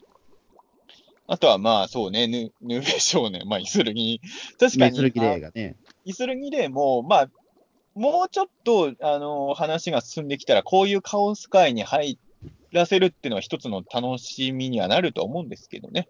あの、うん普段崩れないキャラが崩れるときに一番笑いは取れるから。うん。だからまあ、いずれはそういうなんか、うん、イスルギがちょっと崩れる回とかも あってもいいかもしれないですよね。そうですね。まあ、あとね、まあ、地獄の4勝、あと1勝で終わっちゃうから、もうね、どうなんだろう。そこまで書く余力があできるかどうかですよね、もだからその後も俺、イズルギは俺、多分まあ死なない限りは出続けると思うんで、う。うん。その4章とか片付けたり、あと敵とかも打った後に、まあね、俺らの予想では4章の中には敵はいないと見てるから、あれですけど、うんまあ、その後にするには、そういうちょっとコメディっぽい回に出てもいいし、でも別に俺、解決前でもコメディっぽい回に出てもいいと思うんですよ。別にそれでイスルキレイのキャラクターが崩れるってことはない,、うんないですからね、正直。うん。あのーそういう作品って結構あるじゃないですか。すごいシリアスなバックボーンを背負ってるキャラにギャグやらせる話とかっていうのは全然ね、あり、いっぱいあるわけだから、うん。鬼太郎でもそれは全然やってもいいんじゃないかなとは。そうですね。まあ、一人だけ本当に今シリアスを貫いちゃってるところで、若干ちょっとね、あの、うまあ、やっぱり、やっぱ世界観から浮いているまだ存在ではあると思うので、うん。うんうん。まあ、イスルにはそこが良さではあるんまあ、ですけど、そうなんですよね。まあ、それはね、別に無理に融合させる必要はないから、うん、まあ、おいおいでいいのかもしれないけど。ただ、あ、まあ、今後ね、話数がいっぱい増えてったら、イスルニでそういうエピソードやるのも全然うん、面白い。こちらとしてはウェルカムですよねっていうね。はい全然大歓迎。そうですね。まあ、確かに考えてみれば、名前がイヤミってななんでだろうみたいなところは、ああんまり疑問に思わなかったけど、確かに我々。まあ、僕ら、まあ、お物心ついた時にはもう嫌味っていうか知って、まあ、知ってたわけじゃないですか。うん。だから、そういう妖怪なんだっていうふうにしか。まあ、俺正直言うと、だから、あのーおそ松くんとかよりもこっちの方が先知ったからえな。、そうなんですか？おそ松くんよりこっちの方が先ですか？やっぱ俺三家鬼太郎世代なんで、あ、そうか、そうか。あのーおそ松くん見た時に妖怪と同じ名前だと思いましたよ、嫌味。だからモデルかと思ったもん、あの妖怪が。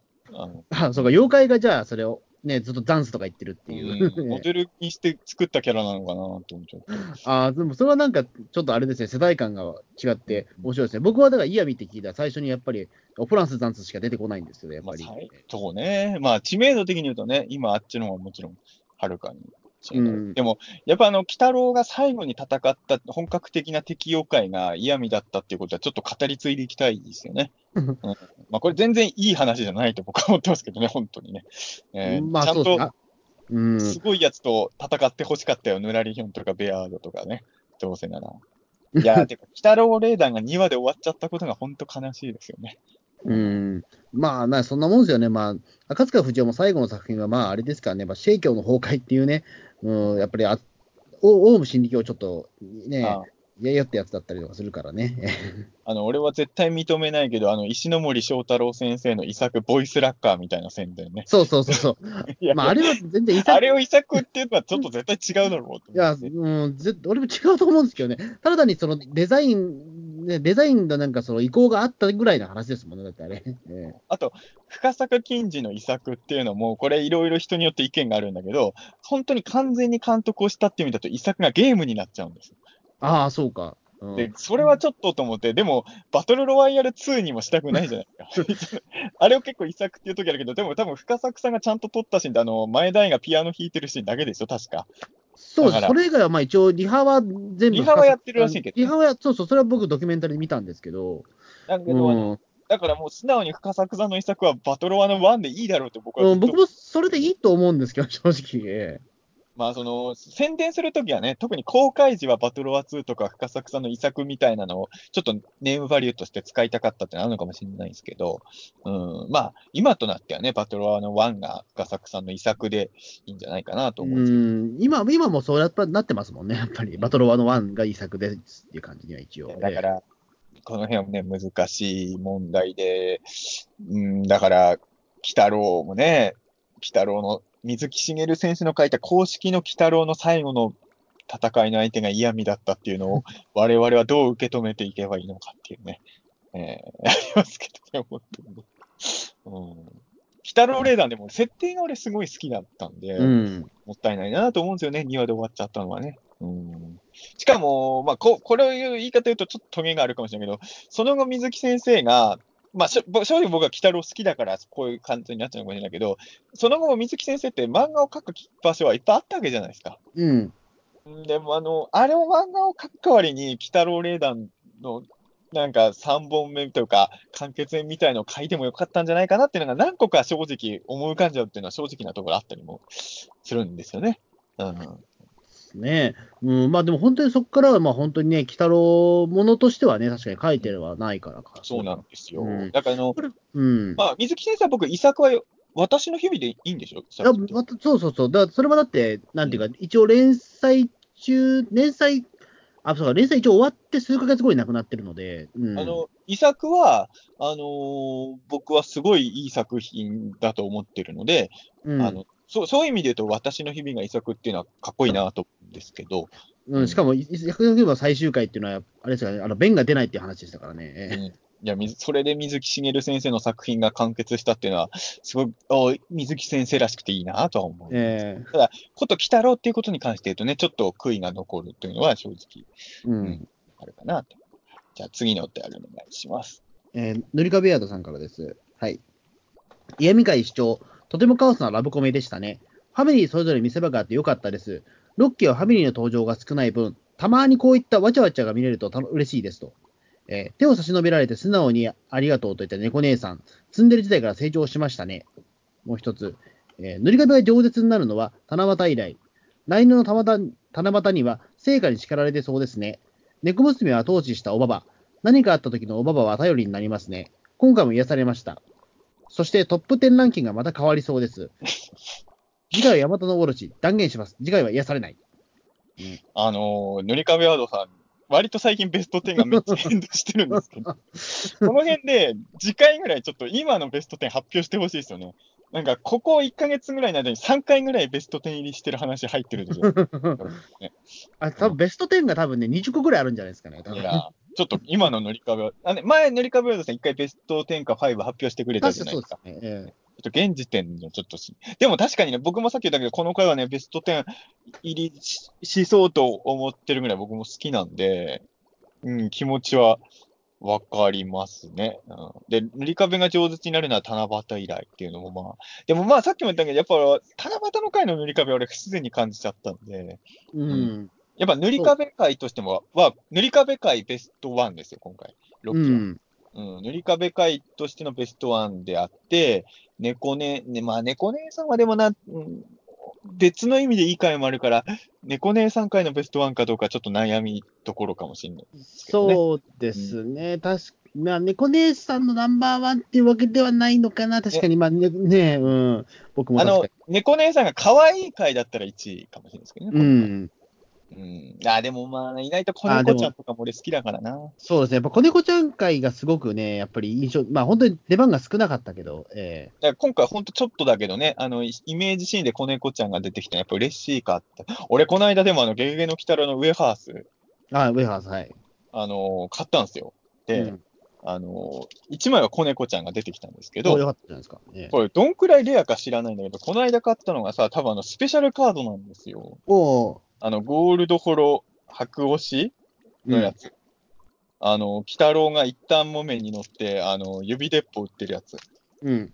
これ多分、スペシャルカードなんですよ。どんくらいレアなのかわかんないですけどね。えーただ正直、スペシャルカード出た時より、子猫娘のカードが出た時の方が嬉しかったっていうのはね。いや、まあそうですよね。ええこれが俺大人になっちゃって、俺子供の頃はさ、もうキラキラシール出たらやっぱ超嬉しかったじゃないか、ビックリマンとかでも。ああ、まあそうですね。でもだんだんさ、大人になってくると、キラキラであることにそんな価値を感じなくなってきて、それよりも好きなキャラが出ることの方が大事じゃないですか、キラキラかどうかよりも。ね、一時期あれですよね、だからそのガシャポンとかでも、例えばシースルーっていうものは、すごくなんかレ、うんレア度が高いアイテムだったと思うんですよ、僕ら子供の頃って。ああ、わかるわかる。でも今って、むしろシースルーは外れ感あるじゃないですか。うん、うん、そうね、正直ね。だから大人になれば、あれってシースルーっていうのは、あのそのええ絵の具の塗料の、いわゆる節約したせいだっていうことに、今、ようやく気づいたから、あのレア度がなくなったんですけど、でもあの、やっぱり映画館、怪獣映画とか見に行って映画館のクリア成形にしたソフビとかね、どう考えても普通におもちゃ屋さんで売ってるやつのが手手間暇かけてるんですけどね。そうなんですよ。だから、ほフルカラーの方が価値があるって知ったのは結構後々ですよね、僕らの世代って多分。うん、まあ、でもガシャポンとかで、その、やっぱ色付きのやつは、まだ、あの頃はまだ100円のガシャポンいっぱいあったじゃないですか。うん。ウルトラマン系のガシャポンとかでも色付きになると200円だったから、やっぱカラーっていうのはすごいもんだって認識は俺は、今はもうカラーが当たり前じゃないですか、ガシャポンって。うん。俺らの頃はまだ色塗ってないやつが100円で結構出回ってたから、あ、そうかそういう意味。で言うと、俺はカラーっていうのが、うん、僕、贅沢過渡期の頃かな、多分。うん。もしかしたら。イメージもありますね、そこうん。俺でこの前、ウェハース、北ロウェハース買ったら塗り壁でしたね、でも。は。ああ思いが伝わってるじゃないですか。え えいや、どうだろう。えリカフェの思いがね。えええ俺もでも、また塗り壁最近ね、いくつか増え北てしまうロのね、ウェハース、今もう手元に結構あるんだけどね、あのーあの、なんだっけ、あの、グミの方は、あの、おまけのシールだけ切り離せるじゃないですか。うん。ウェハースはカード見ようと思ったら、ウェハース自体開けなきゃいけないじゃないですか。うんだからまだ開けてないのがいっぱいあるんですよ、うちに。まあ、ウェハースた、もうたくさん食えばいいじゃないですか、もうね。あの、北、ゲゲゲの鬼太郎カードウェハース2と、あの、グリッドマンのウェハースが目の前に今いっぱい置いてあるんですけど、あ、グリッドマンのウェハース、どこで買いました？調布？あの、いわゆる俺がよく行ってるあの、なんていうの、あの、駅から一番近いあのスーパーですよ。ああ、あそこにグリッドマン置いてます、置いてる。る置いてる。俺、全然だからそのあたりのウェハース、全然見ないんですよね。もっとスーパーとか見て回った方がいや、いいです。見てるんですけど、やっぱ調布の方が多いのか。じゃあ今度調布行った時買おうかな。でもね、実は俺まあ置いてないんですよ。うん。俺が最近ハマってる食玩は、ガムが1枚しか入ってないけど、あの、イグアナ &CO ですね。何ですか、それ。最近出てるんですよ。食玩コーナー行くと、あのね、全何種類なんだろう。あの、中にガム、ガムは一粒しか入ってないんですけど、あの、イグアナのミニモデルが入ってる。うわなんだそれ。イグアナと仲間たちが勢揃いって感 知らない。イグアナの仲間って言われても、俺し、一種類しか知らないよ。えじ。君のイグアナはどれだって書いてある。ー いや、わからん。えー これ俺ハマってて、最近もうさ、あの、スーパー行くとついこれまた買っちゃってね、ああ、今度はこのイグアナが出たっていうね。ねそっか、俺断然だから、あんまり買ってないんだな、やっぱりウェハースとか。えー今なんかうてちにあの、イグアナとかトカゲのミニモデルがいっぱいありますよ。なるほど。ちょっと今度スーパーちょっとじっくり行こう。え食玩をね。えーじゃあ次のお便りお願いします。ーえーゆうすけさんからです。鬼太郎72話を視聴。久しぶりに投稿します。今回はレギュラー全員総登場及び、脚本作画演出ともにクオリティが高く、非常に満足度の高い1話になりました。嫌味の術にかかっていない混乱に乗じて、えー女をナンパしまくる一旦場面は、ルッキの性格ならではと思いました。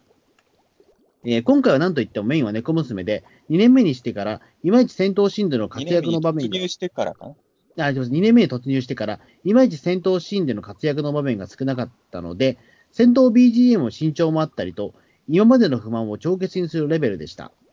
また、スナックギババーもいい味を出しており、ドッキは今まで以上に女性キャラが強い印象がありますね。で、えー今回演出をされたのは、野呂彩香さんという方で、多分読みでいいと思うんですけど、すいません、間違ったら申しごめんなさい。野呂彩香さんという方で、初めてアニメ本編の演出を担当されたそうです。それで、この完成度の高さなので、今後この方の演出担当会が非常に楽しみです。9月で地獄の4章編が終わるみたいなので、9月以降がどんな展開になるのか、鬼太郎はまだまだ楽しみです。あのいくつか驚きが、あのゆうすけさんのとがあったんだけど、まあ、まずちょっとびっくりしたのは、今回演出をされて、えっと、のろ、なんて読むの？た、多分ね、西宝さんと書いて彩香さんって読む感じ。野呂彩香さんっていう方なんですね。あの、すみません。うんちょっとあの、今回初めてちょっとごめんなさい、な読み方がわからないんで、間違ってたら今度ごめんなさいなんですけど、はい。初めてアニメ本編の演出を。だ演出デビュー作ってことですね。多分今まであの演出女子とか多分そういうことをやってた方なんですよ、多分。うん。確かに、で、デビュー作でこれはすごくないですか？確かにそうですね。もうんうベテランの域じゃないですか、このエンタメとして、この回の。うんデビュー作なんだ。へえ。今回だから脚本も井上明子さんだし、多分まあこの方も若いから、あれですよね、まあ、全体的に若手の方が多分演出されたような感じなのかな。井上明子さんはあの、聖火の回もやってますよね。ああ、そうか、塗り壁、塗り壁連続で、えでも、井上明子さんは聖火の時より今回のが塗り壁の扱い方、はるかにグッジョブだったと僕は 思っております。えいや、そうなんですね。これがデビュー作なので、今後ちょっと、野呂さんの、ちょっとね、正直言うと、あの、すみません、本当何もわかんないけど、名前の感じだけだと、女性か男性かもちょっとわからない。ちょ、ちょっとわかんないんですよね。すいません。ね、僕本当に、ちょっと自分も全く未知の方なんですけど、こ確かに期待できますね、今後、野呂さんの。うん。こういうすごい人がどんどんデビューしていくっていうのは、やっぱ作品にパワーがある証拠ですよね。やっぱりそうですね、そこでやっぱり暴言ができるという、その懐の太さという、ね、うん、広さというかね。えそして、いくつか今回、あの、ゆうすけさんの投稿であの知ったことがいくつかあるんですけど、戦闘 BGM に身長があったんですね。あ、どうなんだろう？俺ちょっと。俺もちょっとね、ちょっとわかんないね。でも、できてないわ。ちょっと新しい曲があったんですね。ちょっとでも戦闘 BGM って言ってるから、最後のイヤミとのバトルシーンあたりで使ってるのかな。うん。あ、それはちょっと気づかない。もう一回聞いてみよう。うん。そして、あの、これちょっと僕びっくりしたんですけど、9月 ,9 月で地獄の4章編が終わるみたいな。え、あと2週間しかないんですけど、ええ。まあ、あと3週じゃない ?9 月は。え、でも、あ、そうか、14日と、うん、あの、そうか、あ、ごめんなさい、15、22、29のがあるのか。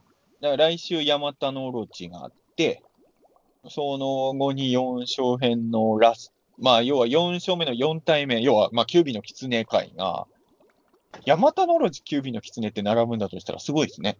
なんか。これなかなか強者感が。うん。まあ、ヤマタノオロチなんてのはそれこそ4勝に入れといてもいいキャラ、うん、ね。黒坊主とかより絶対すごいと思うんですけど。うん。まあそうですね。日本の伝承系の妖怪がたくさん出てくるな。うん、でもやっぱりそういうことを考えると、絶対にやっぱり、その、イスルギの敵は4勝の中にはいないと思うんですよ。うん。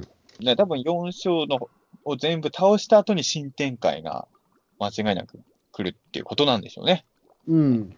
ということで、まあちょっとユうスケさんね、久々の投稿ですけど、多分久々に投稿したいって思わせる回だったんでしょうね、本当に、ね、そうですね、まあこれはもう本当に、えー、まあまあ、ということで、えー、ここからは、はいはいはい。えー、ピータン通、前回のピータン通信へのお便りです。はい。はい、えー、中野慎さんからです。ピータン通信第160回を拝聴しました。ホツミさんのリアクションや声がオープニングからおかしいことに気がつくが、後にかなりお疲れの状態ということで合点がいく、えー、笠間会、鬼太郎の感想を送っていただいているリスナーさんの反応がファン目線でありつつ微妙な表現だったので、えー、それはそれで楽しみに。えー、目の言っている笠間家に期待。その後にアニメのゴールデンタイム撤退から中澤さんの長嶋一茂同様の問題に、私も長嶋一茂については面白さが感じられず、かっこ、えー、父と子揃って、むしろ笑えないカテゴリーの人たちなのでとは感じており、一茂会は期待しますと。えー、さらに、イスル議会、過去機動会は旅先で更新されていたこともあり、いつも以上に聞いてしまいました。もちろん帰宅後に本編も見ました。なお、富山のコンビニに買った鬼太郎組のシールで、超レアなイスルギレイが出たことも追記しております。おすごいじゃないですか、もう、もう完全にイスル、だってイスルギ駅がね、イスルギ会を聞きながらイスルギ駅が通過して、あのー、コンビニで買ったイスルギのシールが出るっていうね。もう、ほぼイスルギレイですよ、中野慎さん、多分もうこれ。ね、もう右手が今どう、すごいことになってるんじゃないですか、多分。イスルギレイってのはどうかと思います、すいません、なんかもう深夜のテンションなんですけど、ええ、まあ、前回ね、前回確かに穂積君はもう完全に疲れていたので。いや、前回、あの、大阪でね、収録したましたからね、僕だけね。でも、これは一番も怖いのは、あの、今日の回聞いて、正直先週とあんま変わらなかったですよっていう感想を言われるのが一番恐ろしい ええ、今回は先週と違ってしっかりしてましたなって思われてないと、ちょっとね、あれなんですけれど、まあまあ、ちょっとね、あのちょっとその時に、僕も穂積君もその時によってテンションというか、体力がどんくらい残ってるかはね、いろいろ差があるのもね。えー、そうですね、やっぱり毎日何かしらね、まあ、摩耗した末に、やっぱ深夜撮ってますからね。えー、今もう1時12分だからね。そうなんですよね。えー、うん、あの時はまあたまたま大阪にいたけど、まあね、まあ、今は一応東京にいますけど、やっぱり製品は、製品はやっぱりいろいろ摩耗はしてますからね、ずっとね。えーで、まあ、その、あれですよね。まあ、その、だから前回の、だあの、中野慎さんはいつもピータン通信を聞いてから来たろうそうそうそうそう。ええー、あのー、要はね、前回の、えっと、これ多分コニャンさんのお便りに対しての感想だと思うんですけど、の、かさばけ会が、その、ファン目線だけど、ちょっと微妙な表現だっていう感じに感じた。うん、でもまあ、でもそれはそれで楽しみにっていうふうに受け止めてくれるんならね、あの、良かったんじゃないですかね。うん。ね。そして、まあ、あんまり北郎とはもう関係ない話なんであれですけど、長嶋一茂どういう問題をね、え長嶋一茂会を。あでも中野慎さんはあれなんですね、あの、一茂どうこうじゃなくて、あのこれどっちだろうな。私も長長嶋一茂については面白さが感じられる、父子揃って。これあのまだから、あれですよね、まあ、茂雄さん含めてですよね。やっぱり。うんいや、中野慎さんのお父さんも一茂さんの面白さわかんないっていう話じゃないよね、やっぱね。うん。そうですね。だからまあ、長嶋茂雄の、まあ、その、やっぱり、あ長嶋ファミリーあんま好き、あー好きじゃないというか、面白さがわからないというか、えただ確かに、その、茂雄さんの方は、あの、なんでだろう、本人のトークっていうよりは、周りの人が伝説を語ってるのが面白いっていう方が、まあ、あそういう意味で言うと、一茂さんの方は別にその、誰が喋ってもそんな面白くならないっていう気が。あ、そう？いや、でもやっぱりあの、長嶋茂雄の息子っていう時点で、あの、長嶋茂雄はもうね、類まれなる才能をもらってるわけじゃないですか。だって言ってしまうと、それだけでもう見たいじゃないですか、こちらとしては、見せ物として。あ長嶋茂雄の息子なんだっていう。いや、うんみんながそういう思考だったら、みんなが北野翔子の CD 買ってたし、いや、まあそうなんですけど、ね 北野翔子思ったよりなかったですし、えだから、そんなに、そんなに別に自分の大好きな人の子供だからって言って、あんまファンには関係ないんじゃないかな。ーだだからあれなんですよ、だから、あの、あ、これはでも長嶋茂雄の息子なんだっていうふうに、やっぱ北野翔子からはやっぱほら、やっぱり北野武の、やっぱりその才覚みたいなものはごめんなさい、正直感じられなかったじゃないですか。そうじゃ長嶋一茂だって感じないでしょ。野球下手だったし。いや、野いや野球が下手じゃなかった、ヤクルト行ったし、えー別にプロになったし、いや、プロに行くこと自体がやっぱすごいし、まあ、プレッシャーに押しつぶされたってことはあるんですけど、で、ほら、長嶋、まあ、一茂はだって、いまだにほら、かっこいいじゃないですか、見た目が。いや、どう？かっこいいのかな見た目かっこいいじゃん、どう考えても見た目かっこいいじゃないですか。いや、僕は中澤さんよりかっこいいじゃないですか。いやいや、それは知らないですけど。いや、俺は長嶋一茂さんだったら、伊藤博樹君の方がかっこいいと思う。ええ嘘、それは、穂積君よりはかっこいいよ、長嶋一茂はね。えでも長嶋一茂はでもあれ50歳ですよ、もうだって。でも多分ね、あの、やっぱ俺がスポーツに愛がないからかもしれないけど、そのいや、俺もその愛ないよ、だって。ポーツをやってる人のかっこよさがあんまピンとこないのかもしれないですね。だって、いまだにねそのアマチュア空手の、なんか、そのね、えっ、と、全国大会とかで優勝してますよ、だって、長嶋一茂、なぜか知らないけど。いやー、でもだからそういうのとか、やっぱり、ああ、すごいなんか、俺は正直、いいな長嶋一茂さんだったら、オール巨人のがかっこいい。いや、オール巨人さんは僕もかっこいいと思いますけど。じオール巨人がかっこいいでいいじゃないですか。長嶋一茂よりオール巨人みたいな。あれ、でも長嶋一茂結構好きなんですけどね、あんだけだから、その、親父がすごく天才だから、で、やっぱりその、プレッシャーもありつつ、やっぱりでもその、ね言ってしまうとバカボンみたいに生きていくしかないわけじゃないですか。そうなっちゃうと、息子って。いや、多分ね、あのー今の長嶋さんの売れ方が、まあ本人はどう思ってるかわかんないけど、こういう売れ方しちゃったことが、もう僕から見たら、僕の目、僕が好きになれるかどうかっていうことだけでジャッジするんなら、かわいそうだなとは思うんですよ。うん、そうもっといい。使い方があるはずなんですよ、長嶋一茂さんはね、きっと。うん、まあ、やっぱり、機械機械だ、あの、小明寺博士役みたいな、ああいうことですあれは悪くなかった。あれは悪くなかった。まあい、でも、あのーそういう意味で言うとね、多分長嶋一茂さんね、いい人だとは思うんだけど、うん。あのーいや、俺は本当、ここはちゃんとこれは正直に言いますけど、仮に本人を前にしてもあんまり面白くないですねって言える。いやだだから、その好きの、好きのあり方がいいんじゃないですか、やっぱりいやいや、長嶋さん。それは良くないっすよ。それは良くないっすよ。うん、なんか、なんか、結構失礼なこと言っても許してくれそうな、その、凡庸感があるというかさ、いやなんかその、えうーん。いや、うーん。いや、それはね、あの、失礼、許してくれそうだから言うって意味じゃなくて、あのーやっぱ本当にそう思ってるからですよね。はい。ーおー まあ、いや、まあねやっぱりあのーな俺もずいくんもここではね、一応多少気使って、あのーあこ、この人のやってるの全部面白くないなと思ってるけど、表向きは言わない人いるじゃないですか、お互いに、ね。まあまあ、それはもちろん。えそういう意味で言うと、あのー長嶋一茂さんはあんま面白くないと思ってることは、やっぱあの、僕は隠さなくていいと思っています、。えそうそううそう。だから、そこの、あの、いや好きのあり、でもそれは、勘違いしてて、それは怒られないからって意味じゃないんですよ。いや、そうなんですけど。うんあの、長嶋一茂さんが面白くないってことは、僕はちゃんと説明したいっていう。うんなるほど。ええあの、やっぱ悪口になっちゃうんですよ、他の人のね。うん、そうじゃなくてっていうか。うん、まあでもまあまあ、でも多分、あの、好き嫌いは別として、あ、それはテレビタレントとしての好き嫌いは別にして、多分いい人なのはわかるんですよ。うん。うん、長嶋さん、いい人なんだろうなとは思いますけどね。そうそう。で、逆にだってこんなに話をしてても、多分長嶋一茂の多分株は上がってくると思うんですよね。ええ。逆にこういう話をしてたが。うん、いや、わかんないけど。ただ僕も別にあの、まあ、ピーターン通信にそんな影響力はないけど、あの、ね、あの、タレントさんの邪魔をしたいわけじゃないんで、あの、うん長嶋さんが売れたら嫌だなとか、そういう気持ちは全然ないし、ええあの、全然活躍されてるのはいいと思うし、ただ、あの、前回の流れで言うとね、やっぱドラえもんとかを移動させて 来る番組が長嶋一茂さんっていうのは、僕的にやっぱショックだったわけですよ。まあ、な、ね、長嶋一茂ね、石原良純あのーと高嶋ちさ子ですけど、ええ。変な話ね、ガキの使いやあらへんでが終わって、うん。あの、ピーターン通信が始まったら、俺たち多分殺されると思うんです。まあ、それはもう本当に、あの、貼り付けの刑にされてもおかしくないと思うんですよ。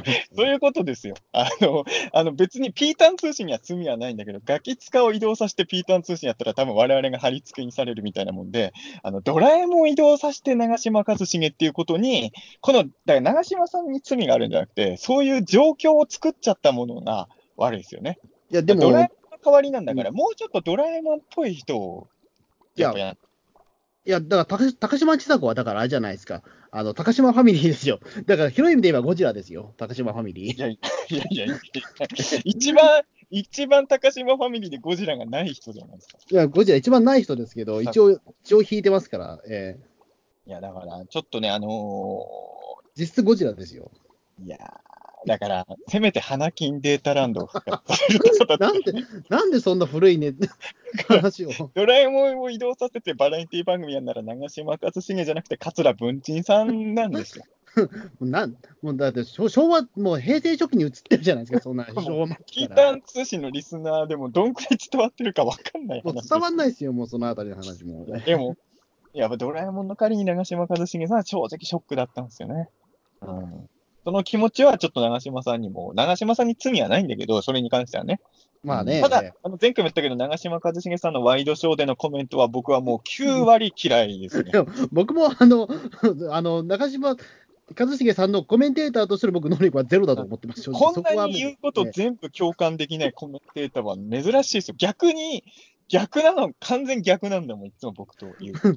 そう、まあ、だだから面白いんですよね、正直言うと。ええあ俺はそこは面白いと思う。だからいや、見てもらうと、これはこの人はバカだから、もう何でもいいじゃんっていう感じになってる人ですよね。正直に言うよ。あの、穂積君より長嶋一茂さんの方がかっこいいけど、高嶋ちさ子と穂積君の番組の方がいいよ。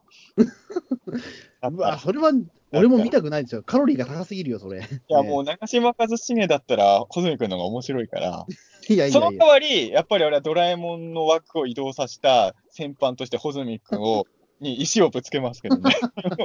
お前ドラえもん夕方にやりやがってなりますけど。まあ多分だから長嶋一茂さんも多分ね、多分中田さんと同じように、多分ドラえもんファンがすごく恨まれてると思うんですよ。多分石ぶつけられてると思うんですよ、まあ軽く多分。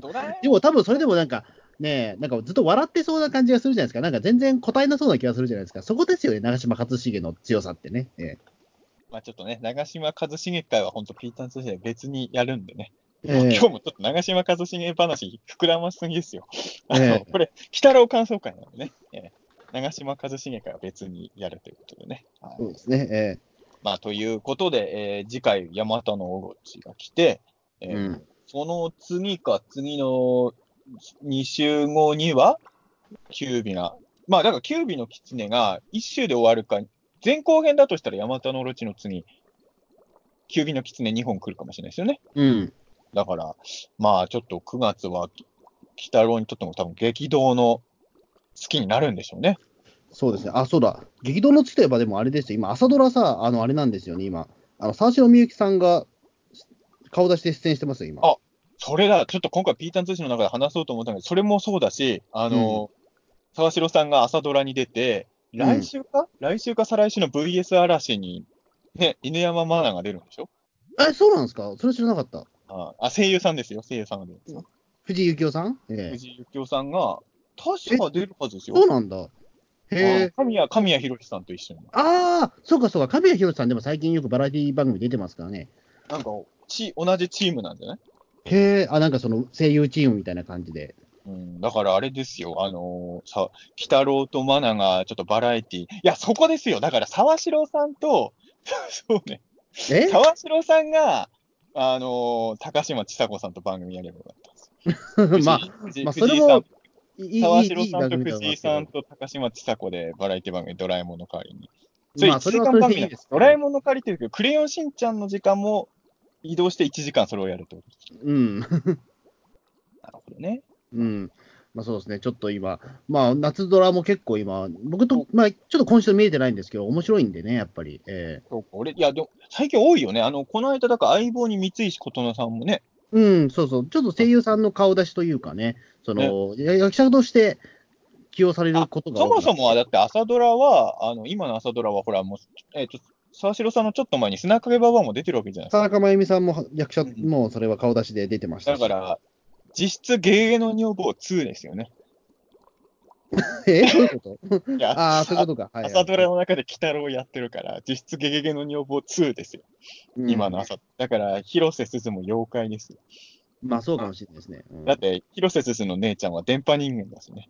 あ、そうか、そうか。えええ だから妖怪にはなんないんだけど。えうんちなみにあれですね、同じ僕、ポッドキャストやってる伊藤弘樹さんは、夏ドラっていう番組そのものを知らなかったですね。ええそうなんだ。へーそれやばくないと思ったけど、やっぱり。ええあーでもタクシー運転手とかだと、まあ、朝ドラ。でもね、あの、朝でドラって。もこれは朝ドラで。も一応アニメオタク名乗ってんなら、あ、まあそうね。ねアニメオタクとしては朝ドラチェックしとこうぜと思ったけど、ええ確かに朝ドラをただ単に知らないって話じゃないもんね、それはね。ええ僕が言う言うまでだってその、え、今、えーと、朝ドラ何やってるんですかっていうふうに本当に知らなかったんで、いや、今、ちょうどアニメの話やってますよっていう、むしろこれ伊藤さん見なきゃダメなやつですよって言って、え完全に肩着になっちゃったんですね、やっぱり伊藤え君はね。いや、でも俺テレビないんでって言ってましたね。そう、伊藤君テレビないんですよ、今ね。え そんなオタク、まあ、いるのかな。あんなにアニメ特撮オタクですけど、家にテレビないんですって、どう、どうすんだよって思いますよね、えええいや、だから今、ね、なあの朝ドラ、今、夏ドラっていうアニメの話やってましたって言ったら、あ、じゃあ次から見るよっつって、言ったら、もう、まあ、あと、でも1ヶ月で終わりなんですよっていうね。ええね、なかなか。夏空の次何やるんだっけ？なんだっけな、ちょっと忘れちゃった。決まったよね、当時ね。一応もちろん決まってるはいるし、もう、ね、収録も始まってますからね。えまあまあ、いろいろね。あのまあ、テレビはね、面白い番組いっぱいありますから。えええただね。面え白いテレビ番組ある中で、我々は鬼太郎をね、なぜかずっと、ね、いや、飛び立て放送局で、だから、仮面ライダー01の感想会、毎週やってよ。まだ2話だから追いつけるよ。うん。俺ね、この間でも、ええ何個か前でピータン通信が飛び立て放送局に追いついちゃった話したじゃないですか。うん。その時にピータン通信は週2本やってるからだって言ってたけど、違うんですよ。飛び立ては何、2、3ヶ月休んでた時あったじゃないですか。あ、そうそうそそれのせいもでかいと思うんですよ。ピータン通信は、まあ、長、長期休みっていうか、基本的にピータン通信は休んだことないからね。う。いや、まあ、中澤さんが喉やっちゃった時に1週間休んだじゃないですか。でも、あの時ストックがあった、ストックがいっぱいあったから、1週間に1回も配信してないっていうのは、あの時期ですらなかったのなかったっけ、それは。そうか。なかったなかった。だから、あの、俺が喉痛めちゃって、収録できなかったから、年内最後の配信会でデジタル音痴会とかやってた。あそうか、そうか。だからうんストックが無駄にある番組だったから、1回も休みないんですよ、ピーター。そうか、そうか。じゃあ、それは、ええでもやっぱり俺は、まあ、あの時も言ったけど、穂積くん、穂積くんが始めたポッドキャスト番組、まあ、穂積くんにとってのゴジラなわけですよ、飛び立て放送局。うん。あの、これあくまで穂積視点ですよ。俺視点では違うけど、穂積視点で見たら、ピーターン通信っていうのは、まあ、ギララガッパみたいなもんなんですよ。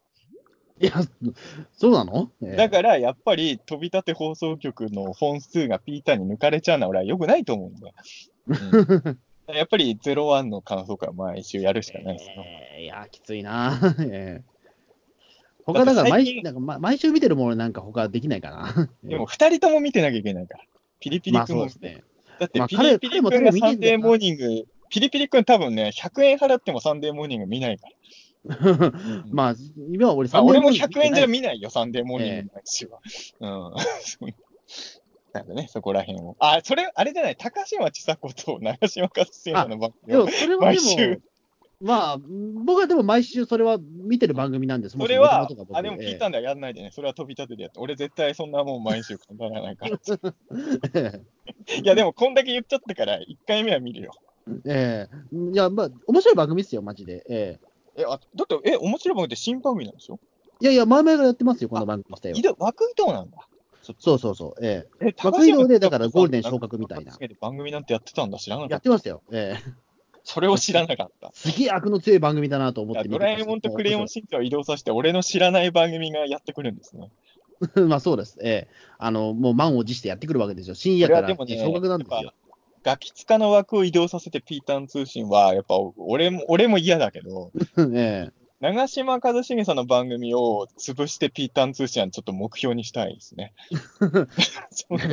言う、腐っても金曜の7時ですよ、だって。えピータン通信の目標、目標ですよ、それが。あの、ええいや、番組は潰さなくていいから、高嶋ちさ子さんは残ってていいから、長嶋さんのなんで高嶋ちさ子さんにあ甘いんだろう。え え高嶋、高嶋、こういうゴジラファミリーだからかな。あまあそうか。やっぱりね。え高嶋ファミリーはちょっと悪く言えないっていうのがね、あります。えええーまあだからちょっと、長嶋一茂さんの代わりを中澤本人が狙うっていうのがね、ピーターン通信の裏テーマにね、えーなっていくかもしれないですね。えこれあれですよ、来週の鬼太郎につながりそうですよ。なんか、よくわかんないけど、欲望がテーマらしいからね。あ、そうか。えマットの使いは、なんか人の欲望は尽きることがない的な話っぽいからね。ええちょっとその辺の、我々にちょっと警鐘を鳴らす回かもしれないですね、来週 そうかな。どうだろう。ええまあ、ちょっとヤマタノルチに関してもね、言いたいこといっぱいあるんで、それは来週ね。まあ、それは来週ね。ええはい来週じゃあ、そんな感じで、じゃあ本日どうもありがとうございましたありがとうございました。